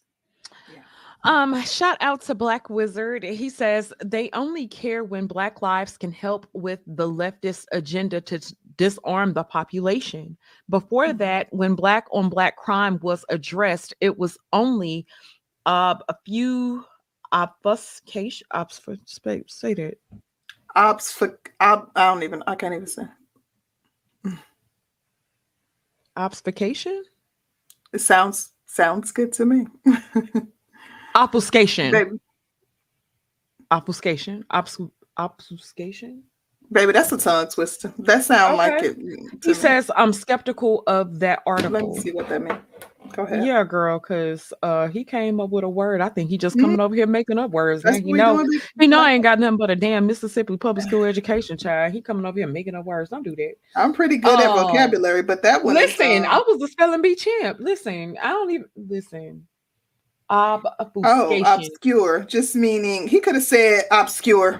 You see how mm. niggas do? Don't mm-hmm. do that. The action of making something obscure, Ob- unclear, or an obfuscation. Obfuscation. Okay. Thank you, uh, active activist, because the struggle was man real, honey. Maybe he tried it. We'll be practicing on this word till tomorrow, honey. Listen, obfuscation. I still can't say it. Like the word in and of itself is a tongue twister. It's obfuscation. Obfuscation. Obfuscation. Okay. Yeah. We said it. Um, mm-hmm. Shout out to Mister Kerlin. He says, okay, so we are not here to make excuses, but now that we have this tragedy, when do we talk about what they've been through that pushed these folks over the edge? What were they facing prior? Babe, I'm so glad you said that. Y'all kiss my, I did win the spelling bee. I got a trophy and everything. And I met the mayor, David Dinkins, when Man, I was in listen. New York. Y'all can leave me alone. I, I, I, I listen, I lived in a state that was top three in the nation for their education. And I was always, I was in the gifted program. But that word, I ain't even gonna try to say it because I know I can't pronounce it, even baby, with y'all spelling hurt. It out. It's just oh, when I say I was hurt, like trying to pronounce it, baby. Obfuscation. Baby, I started sweating over here and everything. Whatever. Shit. That's a hard one. Okay. Thank you, um, uh, Black Wizard. We appreciate you, please. Thank you. Mm-hmm. Don't use them big ass words no more. He said he gonna start using five dollar words for us. Dumb it down. Mm-hmm. Make them shits three dollars or something. uh, shout out to Roguish, the Billmonger. Mm-hmm. Um, he says the crazy part is most of y'all project that things don't get ill to the point of such being irrational outbursts at times, especially for Black men in the U S. Surprise, cats ain't popping off daily. Me um, too. I, I am. To be honest, with all the pressure that Black men are like, look at look at what this look at what Black men are going through in this nation. I'm surprised that it's not more. And and I and I pray for brothers. I truly, truly do. Like, it's hard, like keeping it together. I know that there has to be a lot of brothers on edge. I'm surprised that we don't see more incidents. Yeah, I, I am. You got a point. Um, shout out to Eugene Steele. He says there are so many content creators who talk about black, um, talk about men's mental health and men's vulnerability. Men are human beings, and I want to thank you and others for acknowledging this and talking about this. Um, Concrete, I do have something that I want to play, um, really for a little bit, and I want us to go over this, but um, this will kind of give you guys like a view into. Um, this is an example of what I think is wrong. So hold on a second and let me um, get it presented. And I hope it's a good clip because I ain't have time to look at it because I've been doing shit all day. But I thought about it. Um, so let's do this and bam, bam. And let me get that off the screen and um. Let's play. But for her son, Ty, to get his life together. He has no job and no goals. Lavinia, what was Ty like as a child? I'm a single parent. I had to work. This kid would pick up his two little sisters, make sure that they eat, make sure that their homework was done. If I had to stay late, he'd make sure they took a bath and put them to sleep. And then he changed. Ty, you're getting really, rea- really emotional right now, and so am I. Because yeah, I did things, I and I'm still that kid. I'm still that kid. I haven't I told seen her him that. in ten I'm years. Still that kid. I'm still that kid. I'm just, I'm tired. I'm depressed. I'm tired. You know, okay. I'm tired. The first thing she gets emotional about is how he became the father figure in that household, never acknowledging it was never his responsibility in the first place. It was yours as you put him in that situation. The kid never had a chance to be a kid because of your own failures. She didn't even acknowledge or take no accountability the amount of pressure she placed him. In that moment, I can see how he got depressed because she pushed that boy in a role he was never ready for, blamed him as if he's the father who knocked her up. It's sick. I'm just tired. I'm hurt. I've been through stuff in my life. Because no, that's personal. To. No, it don't even matter about none of that. It does it matter. That, no, listen, it does. It does, but I'm tired. Like I said, I'm depressed. I have personal things going on. Sometimes that Tell us what those my, personal things that are. That can stop people, me being depressed. What are those like me, personal things you're going through? Like, stop yelling about them and tell us about it. All right, like my personal stuff. Like I never really had friends. And then when I got around friends, I basically jealous. always did. Exactly. I always had to, like, it's like, I feel like, yeah, you gave me everything, but you kind of gave me too much. But, but because like, because you gave me too much, my friends were jealous of me. I always had fake friends around me. So that's what I'm saying. It's cool that you did that, but you also got to understand what that brings, what that attracts, Mark. You got to feel me on that. Hi. That's Hi. what I'm saying. Hi. That, that, that, you got some twisted logic yes. going on here. That, that's nah, some twisted man, logic. Like, I'm just You're saying, I'm just saying, it's mental things that can mess with okay, that, mental Hi. things that bothers me in You're the physical world. You're telling us that you're depressed. I don't have motivation. How can I have it? Only matters to the single mom when it benefits her. What people don't understand, it's hard to express your emotions. It's hard to speak on your emotional pain. And then they're going to say, it's a twisted lie. But that was even said is disgusting. These bitter females didn't even allow him to open up without having to force their own way through his mouth. Probably what they do around every man they're around. Wonder why no man wants independent females? They have no comprehension of the mental state of a man, no comprehension of how a man has to live or what he has to deal with, let alone take on being the man because your mum is a failure. She thinks splashing money or giving her some material things makes up for her failures. Another reason why independent females don't understand that your money and what you make doesn't actually weigh up to anything or who you are. underneath. Motivation, yes. How can I have my motivation when I everything is handed to me? Right, so you're telling us that you're depressed. Yeah, I'm depressed. This is basically the same as a female saying, why can't I make a good wife when I have a job, a career, money, a house? In reality, those things does nothing for a man. Even this young man, he's letting you know, as a son, her splashing all those money, getting him everything he wants, did nothing for him. I'm always depressed. I'm in a dark spot. I know I'm in a dark spot, and Are I've been there for a spot? long time. But Ty, that's still no reason that if you feel that in your dark place, to take that out on your mother. That's my best friend, yo. Um, so there are some things that I found so disgusting about this. Um, this dude is in tears and he is pouring out his heart to a pack of fucking hyenas who are ready to eat him alive. And it's like, we want men to be vulnerable, but we don't want you to be that vulnerable. We want you to be tough, but then we don't want you to kill nobody. We want you to be smart, but we don't want you to be smarter than us. Um, and I think even in his case, it was just like he was taking on his father's role. He wasn't allowed to be a kid. And I have to agree with the with that content creator that he wasn't allowed to um, be a kid. It was, it was disgusting. What do you think? Um, yeah, I mean, I, I pretty much agree too. I think, you know, her assessment is correct. Um, I think that they lack accountability and aren't really trying to hear what he's saying, which is, you know, my biggest issue. As opposed, you know, he's hurting, and as opposed to allowing him the opportunity, giving him the floor and giving him the space to speak and allowing him the opportunity to speak freely, uninterrupted, um, they're being defensive and, you know, jumping in and, you know, um, too concerned about defending themselves over really truly hearing what he's saying, or defending the woman to hear anything. Yeah, he has and to that's say. What bothers me the most. Yeah. Um, shout out to Black Wizard. He said a super chat in concurrence with Eugene Steele. Indubitably, brother, we're all we are all human, even Ray Ray and Pookie. Now, I did say indubitably. I knew how to say that. Mm. Shout out to M G T O W University. Says this is one of the reasons why the manosphere was created. Um, yeah, I, I I I believe that. Um, to convince him to save itself. Um, shout out to Mister Kerlin. Hey, babe. He says, to be honest, I'm not surprised that these chicks don't get it. This was a teaching moment that they fucked up purposely, in my opinion. Um, indubitably. How you say the word? Indubitably? I thought it was indubitably.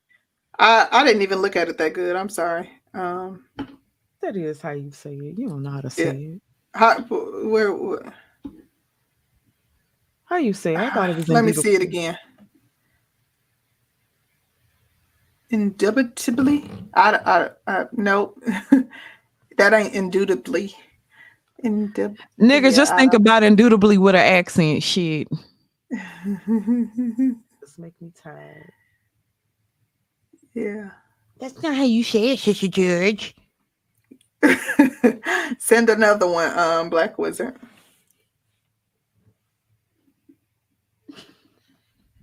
Indubitably. Indubitably. Indubitably. Y'all go to hell. Anyway. Exactly. Do you I can't even talk and you to know, my mom. Okay, bro. Hold up. So has he had a problem with alcohol? To take it out on your mom? You got to be joking. The mom has been taking it out on her son from the minute his balls dropped. Single moms have this eternal anger with the child's dad, which they project onto their children more than a man does. They're emotional tornadoes. None of them will take no accountability of how her choices made him depressed. How she'll say, I got to work, how hardworking I am, is a form of emotional abuse. Making him feel bad just so he can do what she wants him to do. He has a problem with alcohol. He's an alcoholic. Ty, when did you start drinking? How old were you? Probably thirteen. thirteen, okay. Probably That's thirteen. Very early. She be drinking with me. She put me on. I put you on at thirteen? She put me on, yeah. You're a liar. Vania, how much is he drinking? He drinks five and six, five to six bottles, and the bottles is like this, like the forty ounces. Oh, he's checking some forty ounces? Yeah, the we, forty we heard that years ago. I was like seventeen, nineteen. That's a lie. Five really? and six, was... I promise. Why is no one questioning? The fact that she was sitting around drinking the alcohol with him and then once didn't want to um, take any accountability for that. But as opposed to holding that helper accountable, what did they do? My, um, man, I don't care what happened to you. You need to man up and fix that shit. You need to fix it. I don't care how you fix it. What you over here crying for? She gave you money. She took care of you. And you depressed for what? That's what's wrong with Nick. That, that lazy Nick. That's how they treating him, like he ain't shit and like he's done all the damage while taking any type of responsibility and accountability off of her. And that's what's fucked up. Um, shout out to Eisen. He says, this is proof. This is proof of why as a male, you must be apathetic as shit. You can never show any weakness whatsoever because when you do, it's used against you. Yeah. Um, Deep. I think that um, she, the fact that she's drinking with him, like that in and of, like what type of, what type of trifling, low count, like how embarrassing, how low down, how like literally she's unfit. She's unfit. Yeah. Wow. Yeah. Damn. Absolutely. I'd hate to see how the fucking girl. I would hate I would hate to see how the girls turned out. Wow. The mom. He started drinking at thirteen, but we're just gonna miraculously skip it. Going back to him, we wonder how the stats result when a child is brought up by a single mom household, leading children in disadvantage the most. They lack any real compassion to fathom their own children's emotions because they're too caught up with the men they want by being him instead of being a mother. You Vivica, five two six. I would throw up now. Day. I would throw up. Love, if no. I tried that now, I would throw up well, now. No. If yeah, I tried that now, I don't, that's a I'm long telling list. You. That's binge drinking. Let me five tell you something. Y'all build that y'all have. He's only been here a day and a half. Yeah. Right. Yeah. So tell us, you stayed at a hotel that the show put you up in, and you ran right. up almost a two hundred dollar yes. bar bill. But the Here, thing is, one bottle of whiskey, sixty dollars. One bottle of premium tequila, seventy-one eighteen. One bottle of regular tequila, seventeen fifty-two. We got some beer, a couple soft drinks, and an orange Hi, juice. I have a question for you. Wow. So what? Hold on one second. Like, why? While the mother is doing this, does she not realize that she helped to create a drinking problem in her own son? Like, she trying to put him on blast to embarrass him because now she feels embarrassed that he's highlighted the fact that she's an unfit parent. Like, you are putting yourself on blast that at thirteen, you permitted your son to start drinking and start drinking with him, and you helped to create a drinking problem, and, and you helped to create alcoholism in your own son. Like, you look bad. You have you trying to embarrass him that, uh, about how much he's drank since he's been here. And do you know how that makes you look? Because you created this problem within your son. Girl, good night. Good night. She bought the bill he had. See how manipulative the mom is? You need to understand, this is what she's like. And even worse, behind closed door. This is what he had to deal with. Day in and day out. A single, independent mom straight from hell cursing him for her own choices. I say independent so much because you need to really see what comes with it. He, as a son, can't even escape his own mom. He, as a son, is dealing with that. No man wants to be caught dead dealing with an independent female. She dragged her own son into a mental state he couldn't come out of, then makes it out to look as if she's trying to help him. The panel are just the same, independent females who are bitter by the fact they couldn't get what they wanted from the men they wanted, based through their own choices they made. So now they eternally blame men and doing the same thing by blaming him for the mom's problems and narcissistic behavior. You. Yes, ma'am. You did this yesterday. Yes, ma'am. Why would you think that's okay? I didn't. I wasn't thinking. You just I, did it. I, I wasn't thinking. I wasn't thinking. But did you I saw it. I saw it. I saw yourself? it. No, I had friends with me. On our tab, you know, Vivica, I, I want to say, I don't feel anything. This is all something that, as an alcoholic, I'm very familiar with. Um, it's the woe is me story, mm-hmm. the oh, I'm so sorry, well, feel sorry for me because I was deprived of this, that, and the other thing, and I was raised really well, just like this kid was. Honestly, this vexes me. He's being pushed to the corner by his single mom, by this panel. He doesn't even know how to deal with his problems as a man, how to deal with his mom. You can't trust a mom to give him a real perspective. Going on Vivica Fox's show, who's been in numerous failed relationships, no husband, no children, I truly can see why, because they all view men the same way: toxic, bitter, angry females who he needs to get far away from. Surround himself with a real man, no fake friends, sober up, get on the right track with his own life, and then if he can, get some closure from his mom and dad's relationship. Not all of this. That single mom brought him here to make him feel even worse than he already did. She wanted to feel as if she was right. She wanted to get out of that mum guilt. She wanted to make him the problem rather than take accountability the fact that she is the problem. This was never for her son to begin with. This was to stroke her ego, to make her feel less guilty for making her son depressed and into an alcoholic. This is all, I don't feel any emotion toward him right now. Why? Because it's all a game. It's all his M O. For him to get his way? His M O. His yep. manipulation of his, I would cry. I'm sorry, Mom. I'm never going to drink again. I'm never going to. Listen, this is why it's important.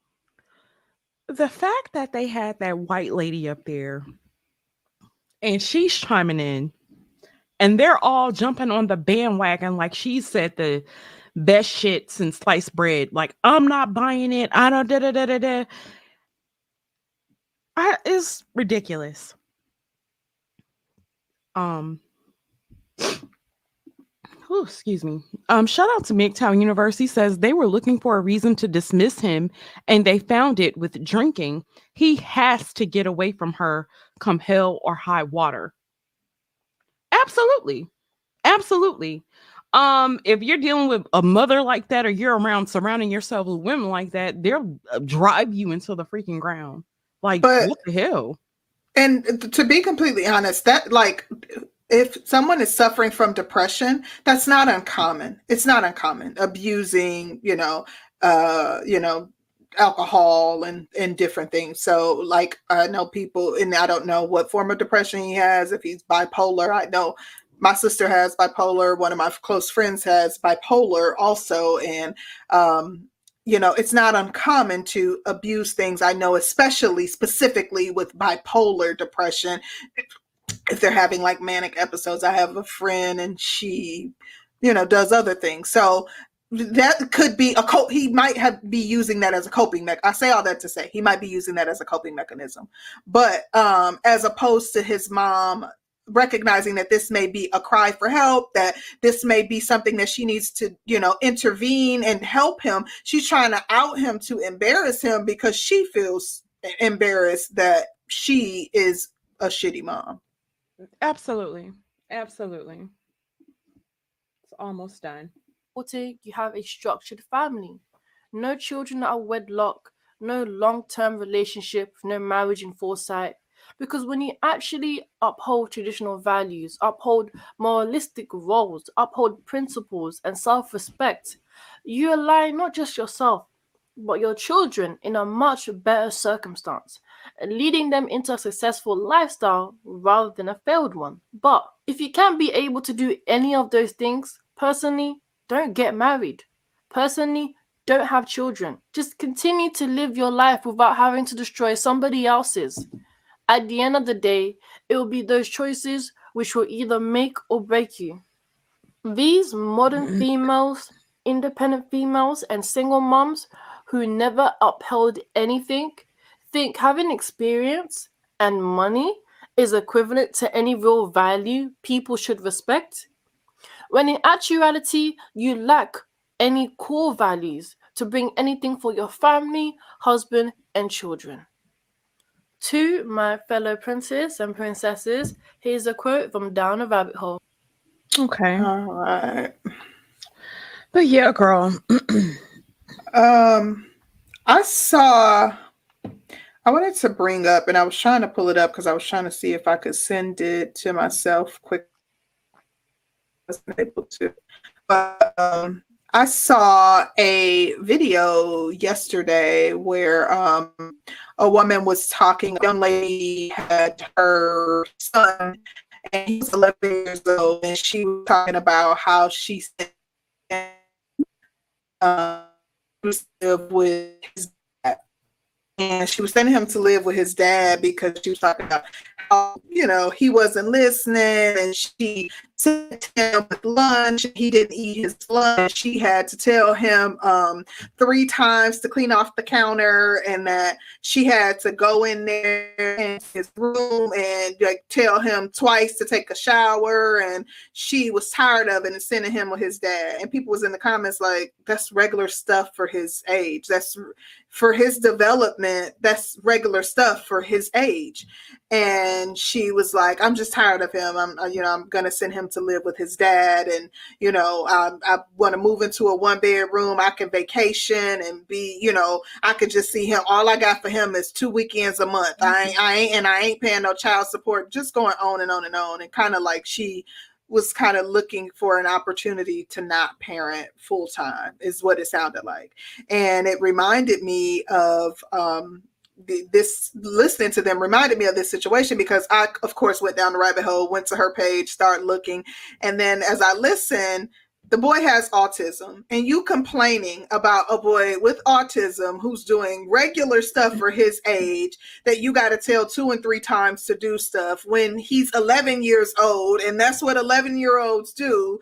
And so much so that you want to send him to live with his dad, which, okay, maybe that's the best place for him, but you want to send him to live with his dad without paying any child support. And then so you can live it up. And then, you know, you're on the internet complaining about him. And not to mention that, you know, he has, he's neurodivergent, and, you know, it just was kind of like, really? Like, do you, are you listening to yourself? And of course it didn't go like she thought it was going to go. Everybody in the comments was eating her alive. Like, you just don't want to be a mom. You sound like an awful mom. I would hate, and she, cause she got pictures of her kid on the internet. I would hate if my mom had pictures of me on her page and she's all these bad traits of mine and making it seem like I'm a horrible kid when I'm just doing normal kid stuff. Anyways, I just, you know, was, I found it very interesting listening to those women and listening to this woman's story, because there was no accountability in either situation. No matter what you, what the people in the comments said, she couldn't see the trees for the forest. She could not see that she was doing anything wrong. It was him, him, him, him, him. And it's like, how can you, as a, you know, close to thirty year old woman, think that your son should behave in this perfect way when you don't even see the error in your ways as the parent? And, and if that's the case, you think that your son should have perfect behavior. Um, clearly, any behaviors that he's exhibiting are likely learned from you.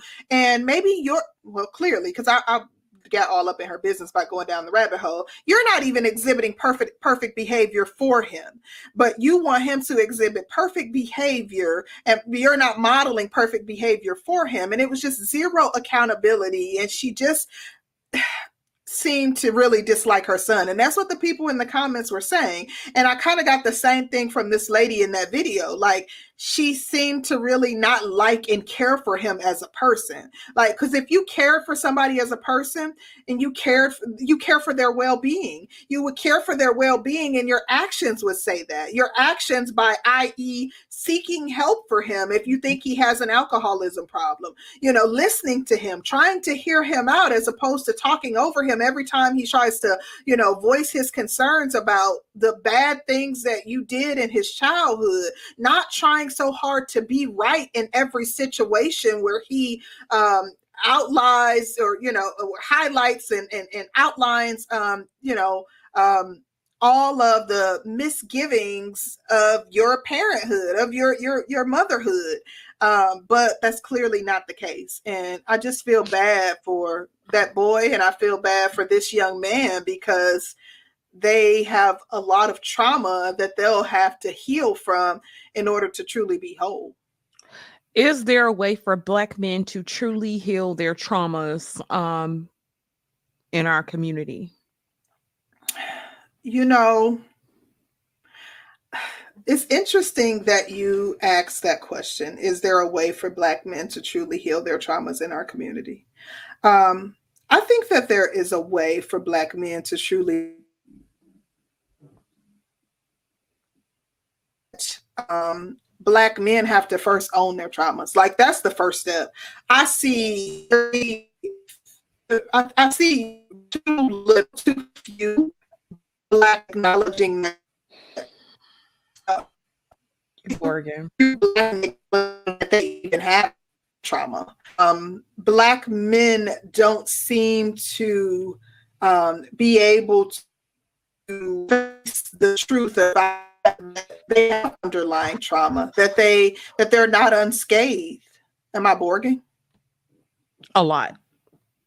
Okay, it's not showing. I mean, I can't tell on my end. Let me drop down and come back. Um, shout out to Mister Kerlin. He said, what it sounds like is she used alcohol as a babysitter sitter instead of being an actual parent, or to sedate him, or both. Um, I think a lot of the problems come, I don't actually think there's a way for Black men to heal their traumas.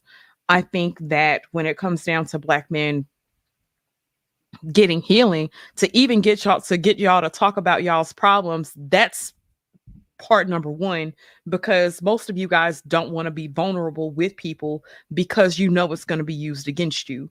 And then, so then you go to the other side. Um, when it comes down to Black women, a lot of Black women um, have started to go to therapy, have started to get medication.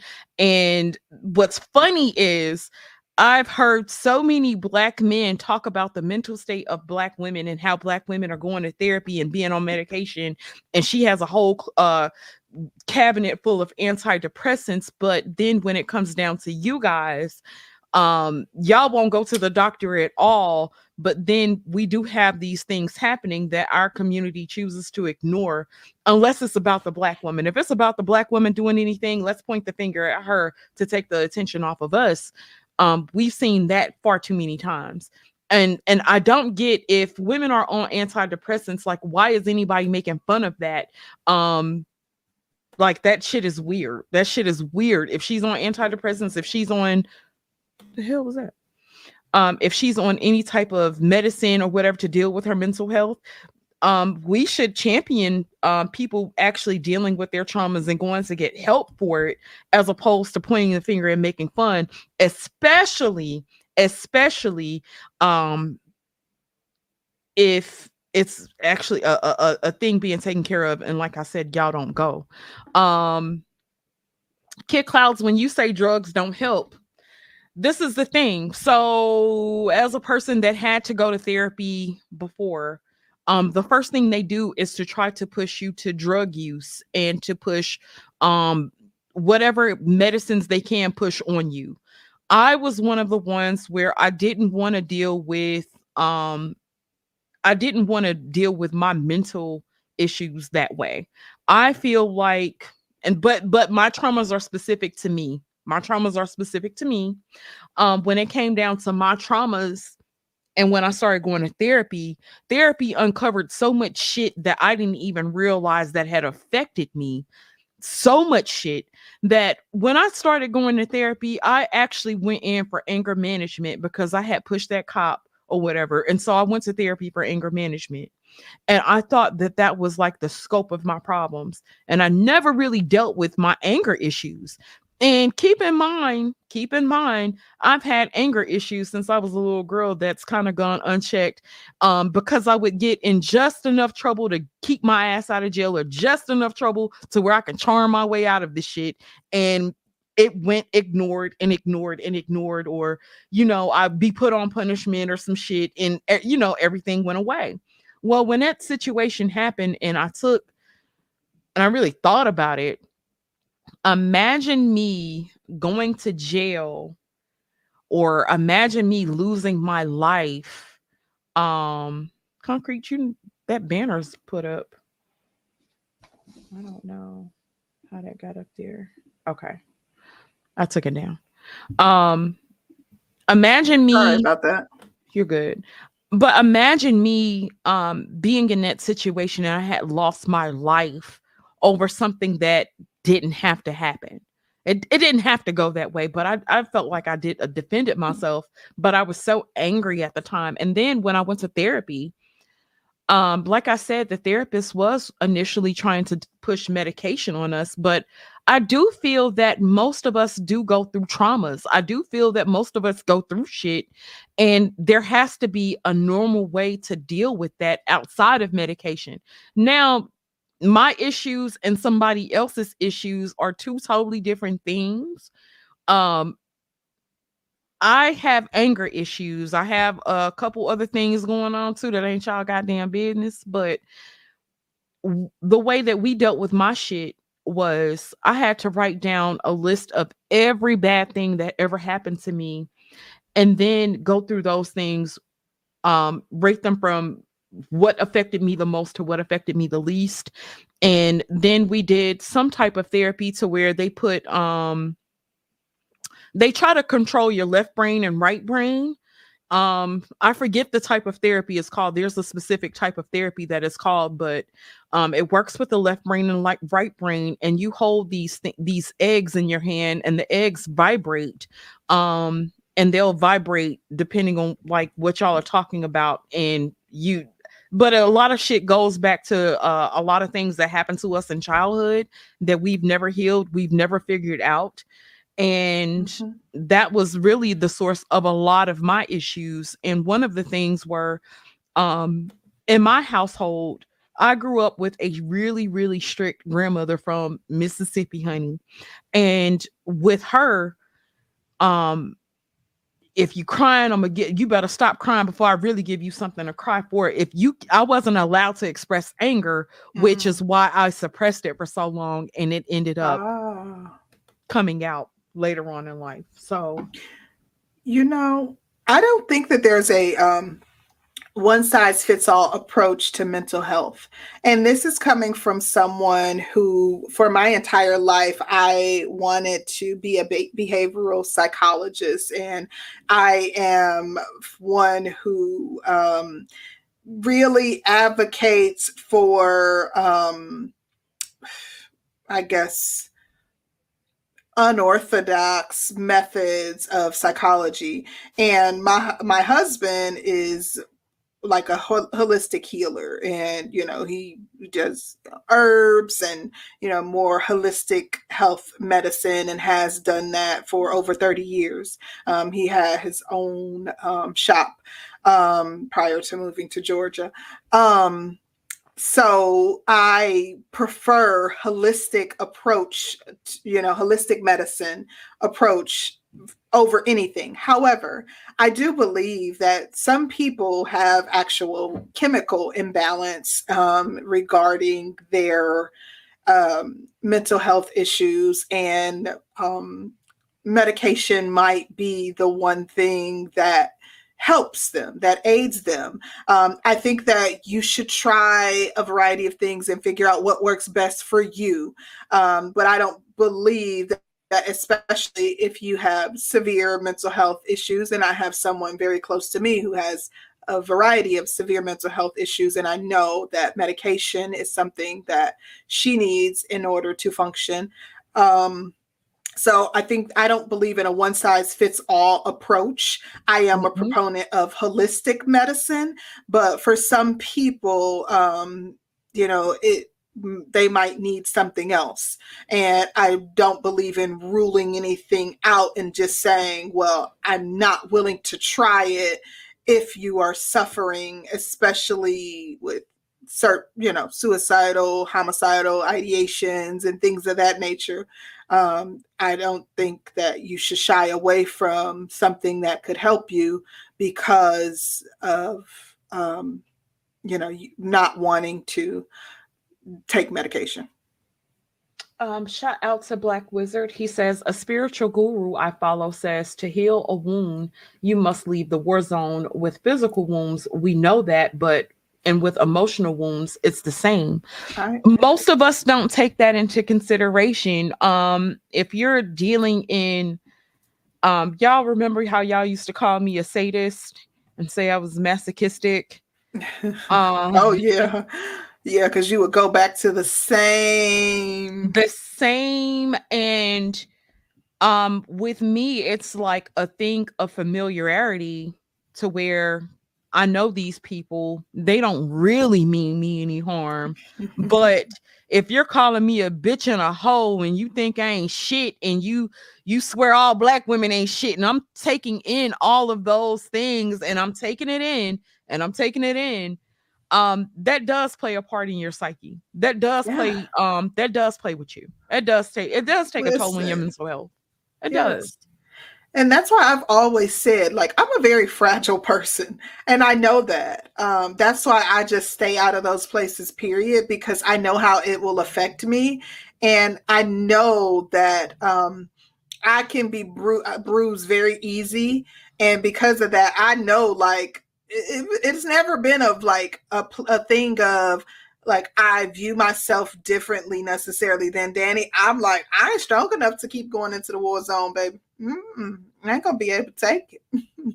so. Um, you know what though? Um, certain things I, I feel like, um, I don't know. I ain't gonna say it out loud. Cause we you know how y'all is, you know how y'all is. You know how y'all is. Uh, get out of the war zone, Sister George.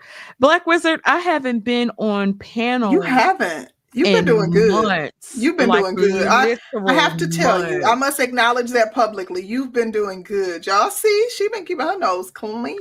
Baby girl ain't been over there. Listen, I have You've not tried, tried to be in anybody's uh bullshit. I want to stay Mm-mm.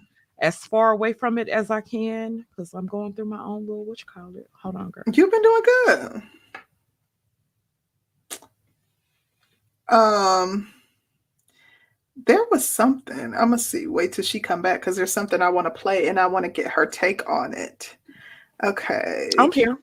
Okay. There's something I want to play. Well, we're because we were talking about um actual approaches. Like to well, we were talking about what can men do, what can black men do, um, as it relates to um, dealing with or or addressing these traumas. So I want to play something for you before we continue to list off things that they can do to address, affect, or um, um, remedy these traumas. So give me just a second.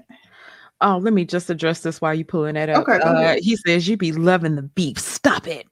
Don't get me wrong. I think um certain aspects of me, I am a fighter. I like to I used I'm not gonna say that I like to fight now or that I like to argue.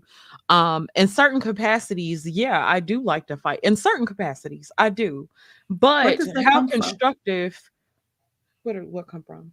Like liking to fight, like just kind of like, I'm gonna get it in, I'm gonna get it.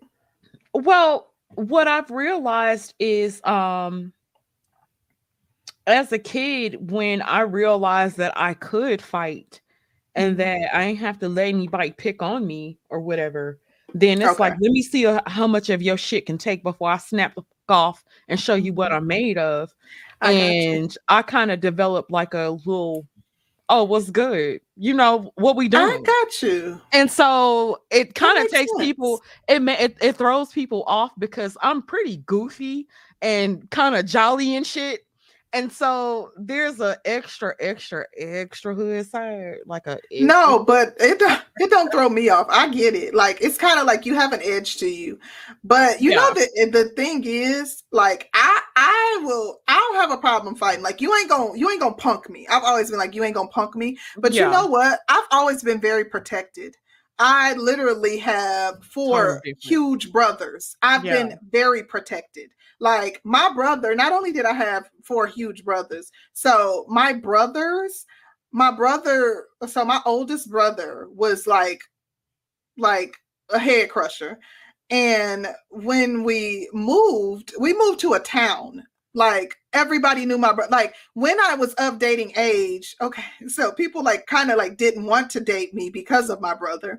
And then, and I went, like, when I became of age, so myself and my ex, like, we had broke up for like a year and some change because he was sent to Job Corps. And um, so like when he was sent to Job Corps, like there was this little guy that I was trying to date, and my brother didn't like him. And my brother one day, so like this is when I was like probably like eighteen, nineteen. And so I think I had my own place in the, I, I know I had my own place. And so I remember one night we were like hanging out at my house, and I was calling myself, like my, my mom had my daughters, and I was having like a little, little shindig at my house, and I had invited people over. And so I invited people over, right? And my brother had gotten into it with somebody, and he came to my house, and he's like going off, and he's going off and just going off. And my brother came there, and he, my little boyfriend that I called myself trying to date, I had like not been dating him long, but him and like two or three of his friends was there. And my brother was going off so bad that he like had one of the guys, he would let anybody leave out, the guys peed on themselves. Like, he scared him so bad that he peed on themselves. And these are black dudes, like they ain't, but like my brother is like like a gorilla. He ain't play like uh like my brothers didn't play, like they're big guys. And so I've always been very protected, and I never really had to, but also you ain't gonna punk me. So I, I get what you're saying, and yeah, it makes perfect sense to me. And the thing is, I was the youngest, the very youngest in my family. Um, mm-hmm. And I stayed in a house with older people. So there was no sense of protection, especially, you know, while growing up. Yeah. And I could, I wasn't the type, um, you know, kind of growing up, growing up in New York City in the crack era of the eighties and nineties. Yeah. It was just a rough time, and it was mm-hmm. like either you gonna fight or you gonna keep getting your ass beat. And yeah. I must have watched one good after school special child, and I was like, I ain't taking this shit no more. Mm-hmm. And so um after I beat the one bully's ass, I never really had to worry about her anymore. But then it was just um in general, like I fought, and I didn't really get caught, like I never got suspended for it or anything, but I like I would get it in, like, oh yeah. You know what's good. So now, Listen. um, I think I've carried a lot of that attitude, but I feel like when I came here, I really tried to be nice, and I felt like these niggas was trying to play me. Baby, they and... was. They tried to punk us. Like, I ain't like, even gonna lie. I ain't even gonna lie. ah, like what I think, you no, now that I think about it, that's one of the things that I love so much about my husband, because I feel the same sense of protection that I did yeah. under my brothers with my husband. Like, who gonna touch me? Because not with that. No. It's the same. But go ahead, because then I'll play a little video clip. No, go ahead. It's I'll a short one. Super chat, and then you can play your clip. Shout okay. out to Roguish. He says therapy in the U S is rife with white tribal tribalistic measuring of cultural perspectives. Can there truly be an objective measure to weighing a mind? Hell no. Absolutely not. And you make a great point, because if white people hear you talking about half the shit that they then went through, that half the shit that you done went through, they're not going to be able to relate. They're not going to understand. Mm-hmm. Then the type of things that we've experienced as a people in comparison to what most of them have experienced as a people, mm-hmm. it is two totally different fucking things, like way different. And so they can't relate, especially if they're college educated. Let me tell y'all who the best therapist would be for, um, if y'all got to deal with um a white person and going to therapy, go to a, a big white woman. Fat white women kind of get it um more so than smaller um white women. I cannot go to no white woman. I can't go to no white person. A fat white girl. I can't, I can't go to a non-black person. I'm going to say this. I'm gonna say uh, fat white women are treated like shit within their society. Mm. And so they can relate to being treated like shit. And mm. it's not necessarily like a, a thing of bonding, but it's not gonna be like the same trajectory. Like, she's not gonna look at it like you bullshitting or it's something that you did to cause the shit, or like, I'm gonna tell you something. It is so important for me, for my um services, like for as many as possible, especially like my doctors and stuff. Like, I go out of my way. Literally, my general practitioner, I drive almost an hour to get to her, and I don't mind and I don't care. And I pay a pretty penny because she's in network, but a lot of her services are not covered under my plan. And so I have to pay out of pocket, and I don't care. And I will pay for, like, I, I need to connect to my person that I'm seeing. Like, I, I just, I need, I need somebody that look like me. I'll go I to think, a black I man. I think you have a good point, but if it comes down to getting therapy versus not getting therapy, and you have some in, some issues going on, get with whomever until you can, because certain th- certain tools that you're taught in therapy um, can be used outside. Um, like the things yeah. that she, that I was taught in therapy are things that I still practice to this day. And that issue happened like yeah. over seven years, seven, eight years ago. So the thing is, even my dentist, baby, I love my dentist too. And she she's Jamaican, but I like her. But the thing is, BetterHelp and um, therapy for Black girls, you will be able to find you a Black therapist. Like, mm, yeah, but, BetterHelp. You can pick the the the um, race of your um, therapist and everything, and like, but they'll have um, uh, web. you know, uh, visits. They'll, it'll, it'll be virtual visits. So. Yeah. Um, but, yeah. Yeah. Go ahead and play your clip, honey. I'm sorry. Okay. Okay. Okay. Um, all right, here we go. A few days ago, a Black man asked me where to find a Filipina. And I said, here on TikTok, here on TikTok. And next thing you know, a lot. That's not the clip. I know it wasn't too long. I just downloaded it. Okay. It should be the last one. I know. It didn't download. Okay. It says it must was too long. No, it wasn't. Okay. Um. So this was, maybe it didn't. Listen, the Filipinos is it's the cause the- of all y'all's mental health issues.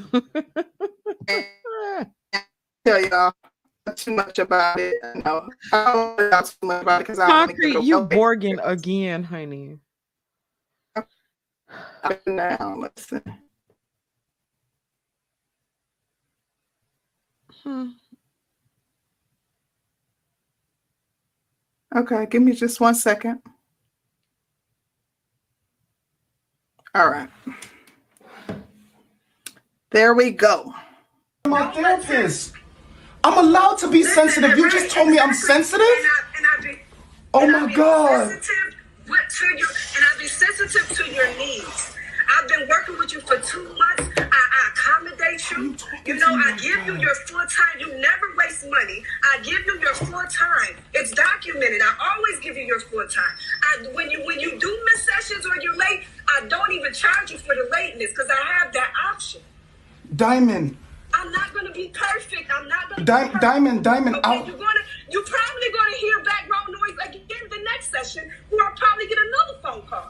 It's just the way life happens, because I am on my phone. But as long as you're getting the best out of this, as long as I'm giving you what you need, and you can't say you haven't, because the measurements is there, my, my documents is there, when I talk to Talkspace, that's there. Diamond.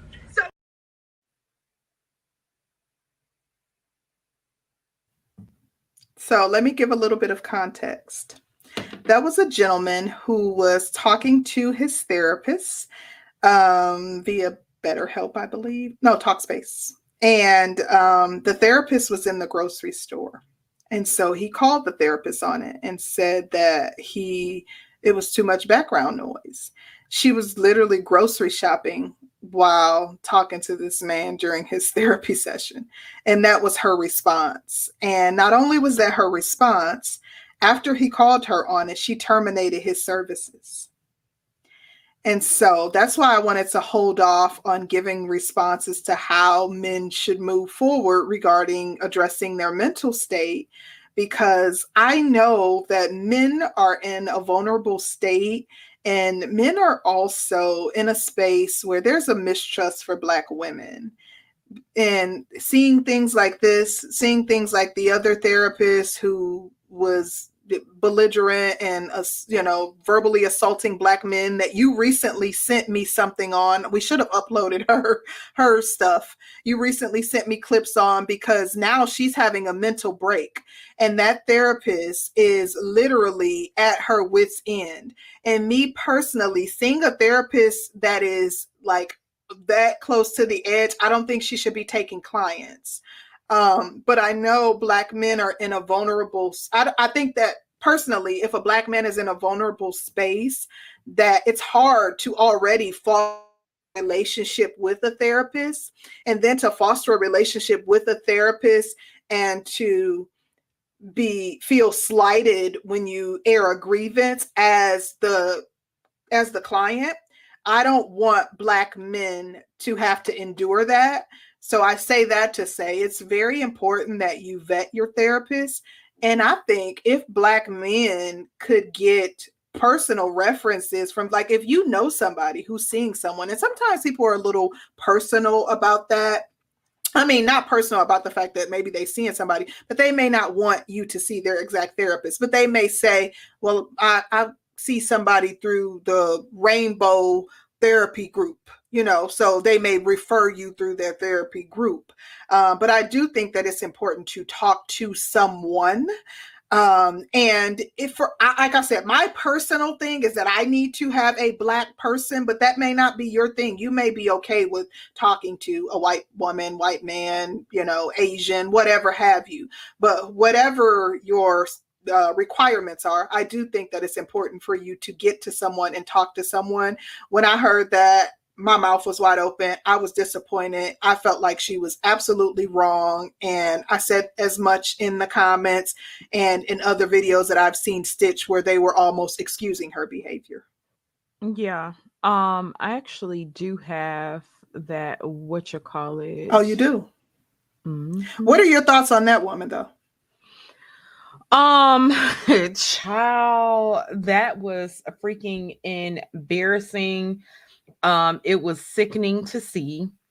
Um, yeah, I, I sat there in disbelief, like, look at you after you've caused all this fucking strife. Um, look at you now. And I was more embarrassed for her than anything. So I, I was super embarrassed for her. Wait, I mean the woman in the grocery store, the, about her actions, like taking. Oh, the woman that was hmm. that I just played. Um, to me, that was like, that's definitely no way to do therapy. If you're a therapist and you're paying for somebody's freaking services, and then um, that person is doing something totally different and you're sitting there trying to figure out what the hell is going on. I feel like that was a violation in itself. Like, what the hell is, like, why would you call yourself a therapist if, or why would you be a therapist and take on a client if you had A, B, C, D going on? Like, what kind of shit is that? Exactly. I thought that was ridiculous. Like, exactly. That shit was disgusting. Like, and they were excusing her actions, talking about, but capitalism probably doesn't allow for her to be able to grocery shop and take care of her kids and do all of the, you getting paid to do a job, sis. You, and then do you know the HIPAA violations while you got me on the speakerphone walking through the grocery store while I'm here? Like, come on. Like, baby, do right by folks. Did not care. Did not care at all. Exactly. Did not care at all. Um, shout out to Mister Kerlin. He says, "Is that that? Is that the ratchet TikTok therapist?" No, but like to hear, like to see her. Before you play her, let me ask you one more question real quick, because I see a lot of comments in the chat. Now, all in the chat, I'm seeing men say, Black men don't need therapy. Uh, that's to stop all this trauma junkie stuff. They just need to talk to the elders. They just need to smoke a blunt. Black men just need to uh, go to the gym and box. Black men just need to...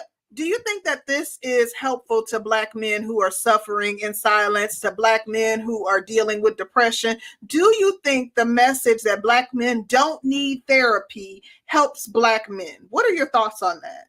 Absolutely not. Absolutely not. Absolutely not. Um, because even if you choose to self-medicate, you're still not getting down to the bottom of the fucking issue. Now, that being said, and I'm talking about weed and alcohol, there have been some wonderful developments on um, shrooms and D M T. Um, shout out to Omega Dreads. There have definitely been some developments in that, but you definitely need to see a professional. Huh? You promoting shrooms? Yes. If they, uh, um, because they do help, they do. Um, and it's been medically proven. Um, and they're trying to develop drugs off of shrooms now, but shrooms definitely, definitely help. They do. Now, I don't know if, if I'm talking about them shrooms you get from your homeboy down the street, da da da da da. And then I'd be scared if you actually, I'd be, be scared of every goddamn thing. I don't know what the fuck to tell you. Yeah, they're supposed to be taken under a doctor's care, saying, but you know, they saying, what is it, L S D or something? They trying to yeah. also get, um, yeah, like, so, you know, like certain things, but like literally, like under a doctor's care, like be safe to take under a doctor's care. I don't know. Yeah. Baby, let me say, I ain't smoking a cigarette, but I'm just saying, um, but a lot of things you, if you smoke, yeah, if you think weed, it could be helpful. Yeah, but if you smoke too much weed, that's going to leave you in a depressive state. If you drink too much, that's definitely going to leave you in a depressive state. Yes. Um, certain Absolutely. Things that you put into your body, if you are eating um too many foods that don't contain anything green, and I mean like your leafy greens, get you some spinach, get you some kale, get you some um fucking radishes, get you root vegetables, all that shit has uh life in it. If those are your live vegetables, and if as many live vegetables as you can put into your body does help, um because if you're consuming a lot of bullshit, you eating french fries and fried chicken, M G T O W universe, yeah. um it, there are certain strands you shouldn't even be consuming if you uh, like s- smoking, if you uh, are depressed and stuff, like, because uh, you know, like literally it can send you into a further depression and stuff like that. Like really and truly, you know, f- find you a doctor that you can talk to about this type of stuff, because you should be able to be open. And especially if you live in a state where, you know, medicinal or or if it's legal, like you should be able to talk to your doctor about what's safe to consume and what's healthy to what's helpful for you to consume. Yep. Because there's um but a lot of things could start with you. And even with like the food that you're putting inside of your body, if you're drinking too many sodas, drink some fucking water. Um, if you need to carbonate that shit, get you some carbonated water, and it could be flavored. It has the same damn effect as Absolutely. A soda. I promise it Sparkling does. Sparkling water, baby. Yes. Um, but a lot of shit that we're putting into our bodies also has us feeling down and depressed and down in the oh, dumps. Yeah. And then mm-hmm. if you're a person that has been in trauma for so fucking long that you don't even know your way out of it or how to start it, go to therapy. There, I promise you, therapy would, um, if you have somebody that actually uses techniques, techniques as opposed to throwing medication on your ass and trying to get you to talk, um, it, I promise it'll work out a whole lot better, um, because traditional um, therapy worked out great for me, and it helped me out with a lot of things. And not to say that I don't go through it. Um, I've been diagnosed with depression, and so I go through moments where I just be sad and ain't shit wrong. Ain't shit wrong. And I be just over here crying. Like, the fuck is wrong? Listen, listen. So I, I totally understand, and I totally get it. So, you know, it be what it is. Um, I'm yeah. going to play this TikTok therapist in Concrete. I'm ready to go. Okay. You had me up here all damn day. I'm tired. Can I keep it all the way a buck with y'all for real? Because I haven't, like, I've been doing this shit this whole time. I want to, like, go into what it's really like having depression.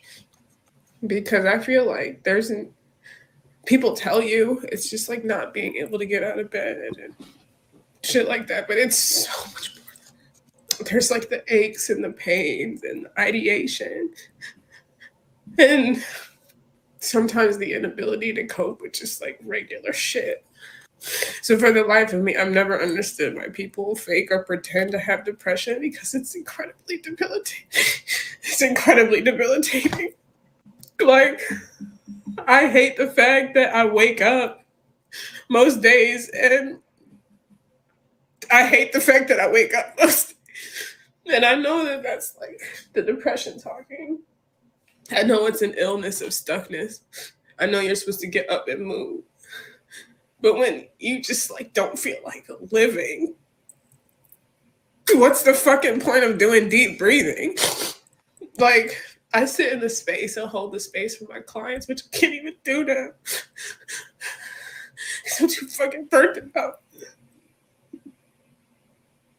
And we sit and process what it's like, but to actually experience that shit is way the fuck different.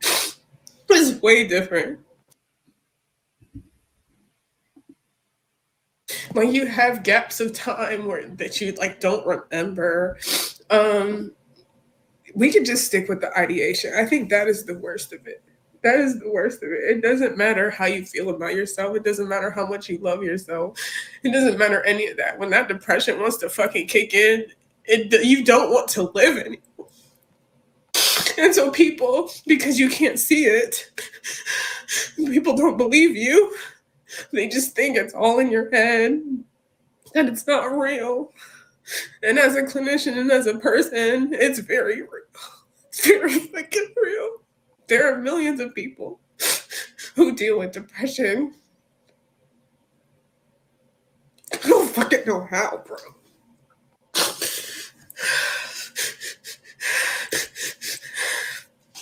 Like, I don't know, bro.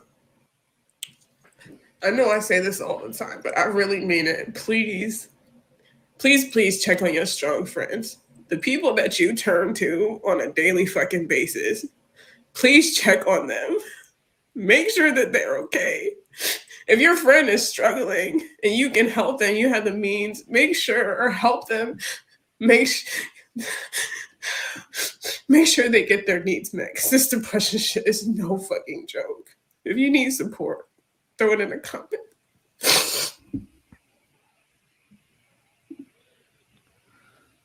Wow. Um, my heart goes out to her. Like, that was sad. I, I can't lie. My heart, like, my heart go. Like, I don't like seeing anybody down. I am not the type of person that's like, because you hurt me, I want to see you hurt. And seeing her that distraught, my th- thought is like, I hope she goes to get some help. She shouldn't be practicing, not in that capacity. If you are having ideations, how are you going to be of help? I feel very strongly, not to say that you can't be a counselor and, and also be, you know, seeing a psychiatrist. Was, you know, that, that it could be good for you. You know, it could be healthy. But when you are like at your breaking point to the degree in which she seems to be, no, baby. I hope she goes to get help. I feel bad for her. Do you think she validates men's claims about why they shouldn't go to therapy or why they don't need therapy? If you're seeing your therapist in such a, if you're seeing a therapist, especially one that has came down hard on Black men on why they should go to therapy and what they need to do, do they have a valid point when they talk about why the hell should they go? Look at this bitch. And not to, you know what I'm saying? It, I'm, I'm, I'm saying it like how guys are, some guys. Yeah. Uh, no.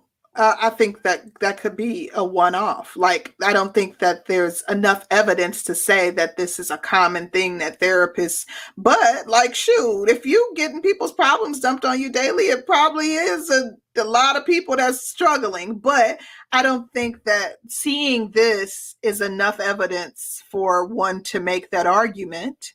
Um, It could be that this, she could be, she seems to have a diagnosis. So this could be something that she's been suffering with long before she ever even became a, known to the public. But if she's already had this type of, um, these types of issues, which these issues don't start and develop overnight, they don't. Um, th- that shit is ongoing. Do you think she should have delivered her message to black men when she was coming down on them? That's my point. Um, I I, I mean, maybe the two are don't correlate, but I think this is my thought. I think that, you know how the, the study that shows that um, black women who suffer from anxiety and depression, oftentimes it's reflected in attitude. That's kind of in what in them. It shows up as them having a bad attitude. Oh, that yeah. Like there's a lot of studies and articles that um, that that. Uh, from that report that was done that show that black women who have anxiety and depression, oftentimes that it's reflected in them having a poor attitude, bad attitude, be very snappy, short with you, just have a nasty attitude. And maybe her demeanor and her, because even if you looked at her videos, besides that video she made about black men, just her nastiness, be this, dropping the B word, she just didn't seem like a pleasant person. And maybe that was related to her suffering from these, uh, you know, depression. But um, who knows? Um, I just... It could, I, I don't know. Um, I'm not sure. Well, I'm not making uh, excuses. No, what I'm going to say is this is the mm-hmm. thing, though. We as a society don't give the same grace to black men when they are going through some shit. If they latch out, if they if they act a fucking fool, none of us gives them grace for why they're acting a fucking fool. None of us do. Um, and I think the thing that we have toward our men is fix that shit and keep it fucking moving. And then when you see somebody who hops up, up on TikTok and delivers the type of message that she delivered and the way that she went about it, only to turn around and to be in a certain situation herself. And then it's like, well, she could be going through A B C D. Everybody's going through A B C D. And she's supposed to be the fucking therapist. So I can kind of get why people would be on the side eye. Because I'm not going to lie, I did side that shit. I was like, ooh, no ma'am. Not the way you was going. And then what pisses me off even more so, what mm-hmm. pisses me off even more so, even when it comes down to the crying on air and coming to social media to bear out and hash out your tears and to tell social media your problems and all that shit.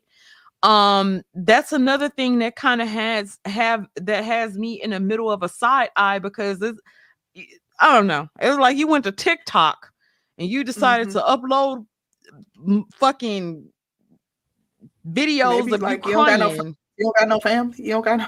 No, and, no and and and then when you talk about being close to the fucking edge, mm. yeah, social media is the last place for it, especially if you already created drama and traumas to yourself surrounding that shit. Mm-hmm. So I'm kind of, and you know, I'm an old, I'm an old, I'm an old lady, I'm an old lady.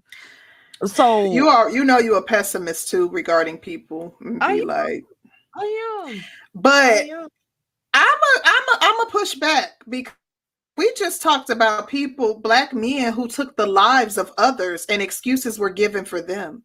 Literally in the comments, I saw men saying he was fed up with his baby mama shit. I literally reasons given and I gave reasons as to why I said he might have been at his breaking point. He might have had enough. He might have, society might have beat this man down, and that's what pushed him to the point of taking others' lives before uh, on that campus before going off and taking his his own. So it, black men are given uh, excuses too.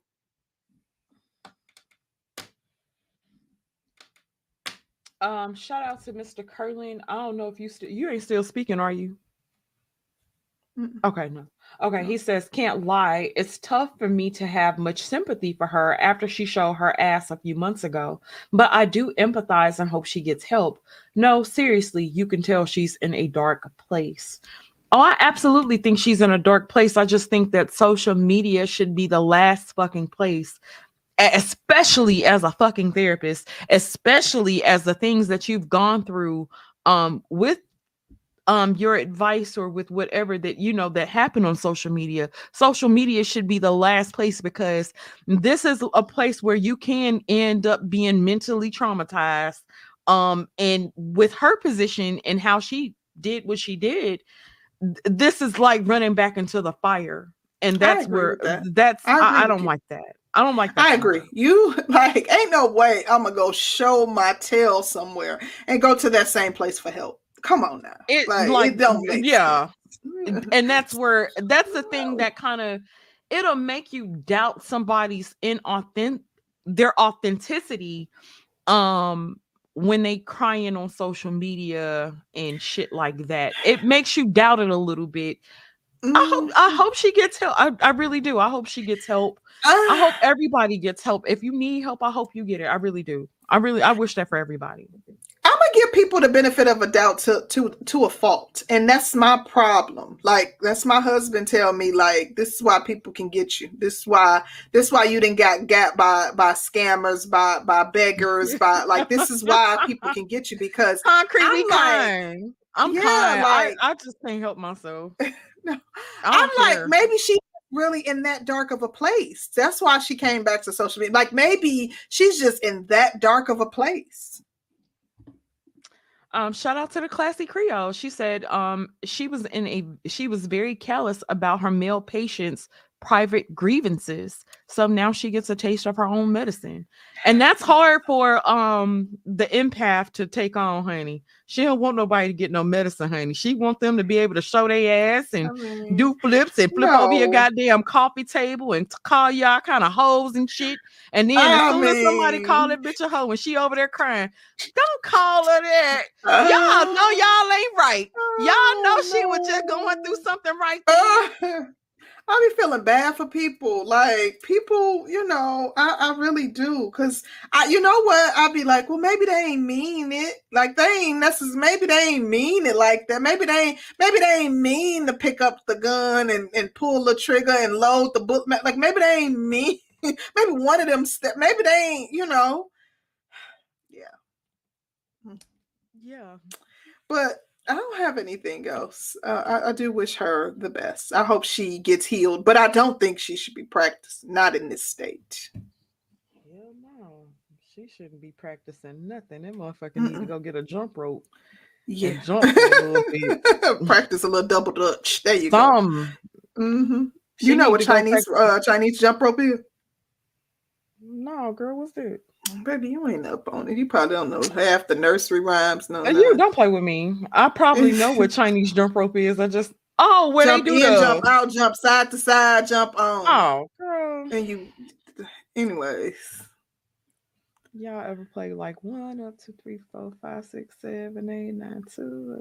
Mm-mm. I was also a double dutch champion, but I I couldn't double dutch. I always had to turn. I had oh. to be, I had to turn. Oh, they make you turn, girl. Oh, not while your girl was flip, doing flips inside the rope time. So I, I had to turn because I could not champion. Jump. Honey, when I say I used to jump that rope, baby. No, I couldn't, baby. Oh, honey.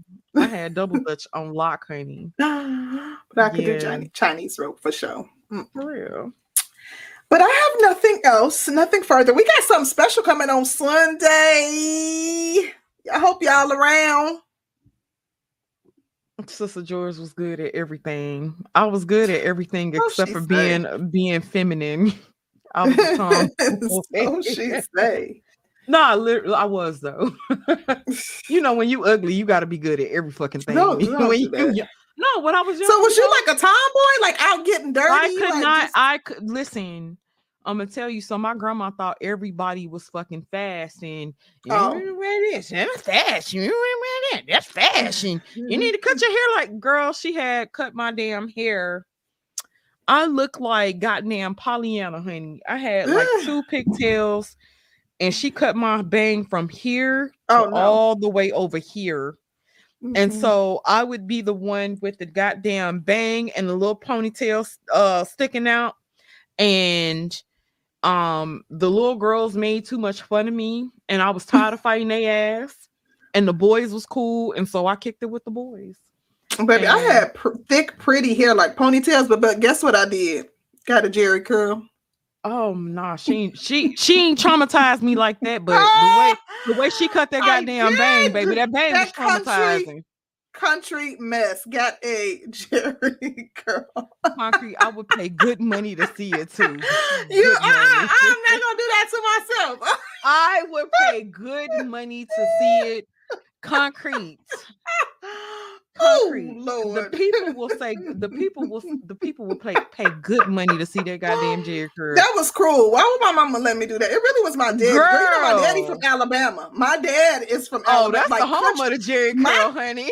My daddy is country. Is like they still country. They be like, huh? Like they like my daddy. Oh my God! Like you can't ha- hardly understand my, my dad and his sisters and his grand, like his mom and stuff. They country, country, country, like for real. Mm-hmm. I used to have my bag on at night, have to put my bag on. Let me stop telling y'all my business because, baby, that was just not I, right. Listen, listen, I was the first. Baby, baby talking about C N G. That was cruel. That was cruel to do to your child. Yeah, my granny did me in. Cute. My granny did me the fuck in. They called you Soul Glowcrete, honey. I heard. It was cut in the style, but still, like, why would you put a Jerry curl did in your child hair? Did you have a mullet? Did you have? No, a- it was short on one side, on the other. Baby, you couldn't tell me nothing. When I used to go down to the Sip Top family reunions, baby, with my. Oh my gosh. You couldn't tell me nothing. You know, I was be like, girl, look at Feedy. Had... Feedy, you look so cute with your curl. Baby, just wrong. It's all outdoors. Baby shirt just greasy in the back. You low down. You low down. They had to pre-treat them goddamn shirts, honey. You low down. Hell no, Concrete. That is not nice. Big Lou, no, she ain't had no business, baby. I was still cute. Still cute. Mm-mm-mm. Well, a shout out to everybody that came through. Yes. This was a good show. Um, it was. Concrete. Don't come back here with that ratchet ass internet, honey. I almost left. I'm, like, I'm like real talk. I have my uh, MacBook right here. I'm literally. It's it was one step that I needed to do that was gonna take me a few minutes. I'm gonna oh, swap them out. You should get you a uh, what you call it, so we can have like matching MacBooks. What? Like it got a case on it. I just oh, okay. don't be using it for the, I just don't use it for the purpose of StreamYards, and it was trying to make me download something. So. Yeah, child, get your life together, Concrete. I know. I'm tired, baby. I'm up. I'm tired. I promise. I promise. Sunday, I ain't coming back with this uh, H P, baby. We Concrete, if you because if you come and I'm just, I promise, you. I ain't coming. This H P so old. It's like I'm not doing it. Mm-mm. Okay. Well, shout out to everybody who came through. Hit the like button on your way out. Appreciate everybody who super chatted yes. us. Um, thank y'all, thank y'all, thank y'all. Y'all know we love y'all. Y'all get on my nerves, but I love y'all to death. And yes, I'm um, pray for if, y'all. If y'all depressed, um, I'm gonna open up a mental health line one day. I'm trying to get my life coaching shit uh together. I so I can life coach number. Y'all. Yeah. Um I'm trying to get my life coaching shit so I could be a life coach, and then y'all can come to me, and then I'm gonna cuss y'all ass out anyway, and then tell y'all what y'all need to do, and then y'all can pay me good money because y'all need one. And for those who are in need of the suicide prevention line, the number is nine eight eight. Very easy to remember. nine eight eight is the suicide prevention line. So for those who are in need of the suicide prevention line, if you need it, if you need to pass it on to somebody else, it is nine eight eight. That's it. There you go, Concrete. There you yes. go. Shoot. All right, y'all. Y'all have a great night, and we will see you guys back here on Sunday. We are out. Peace, family.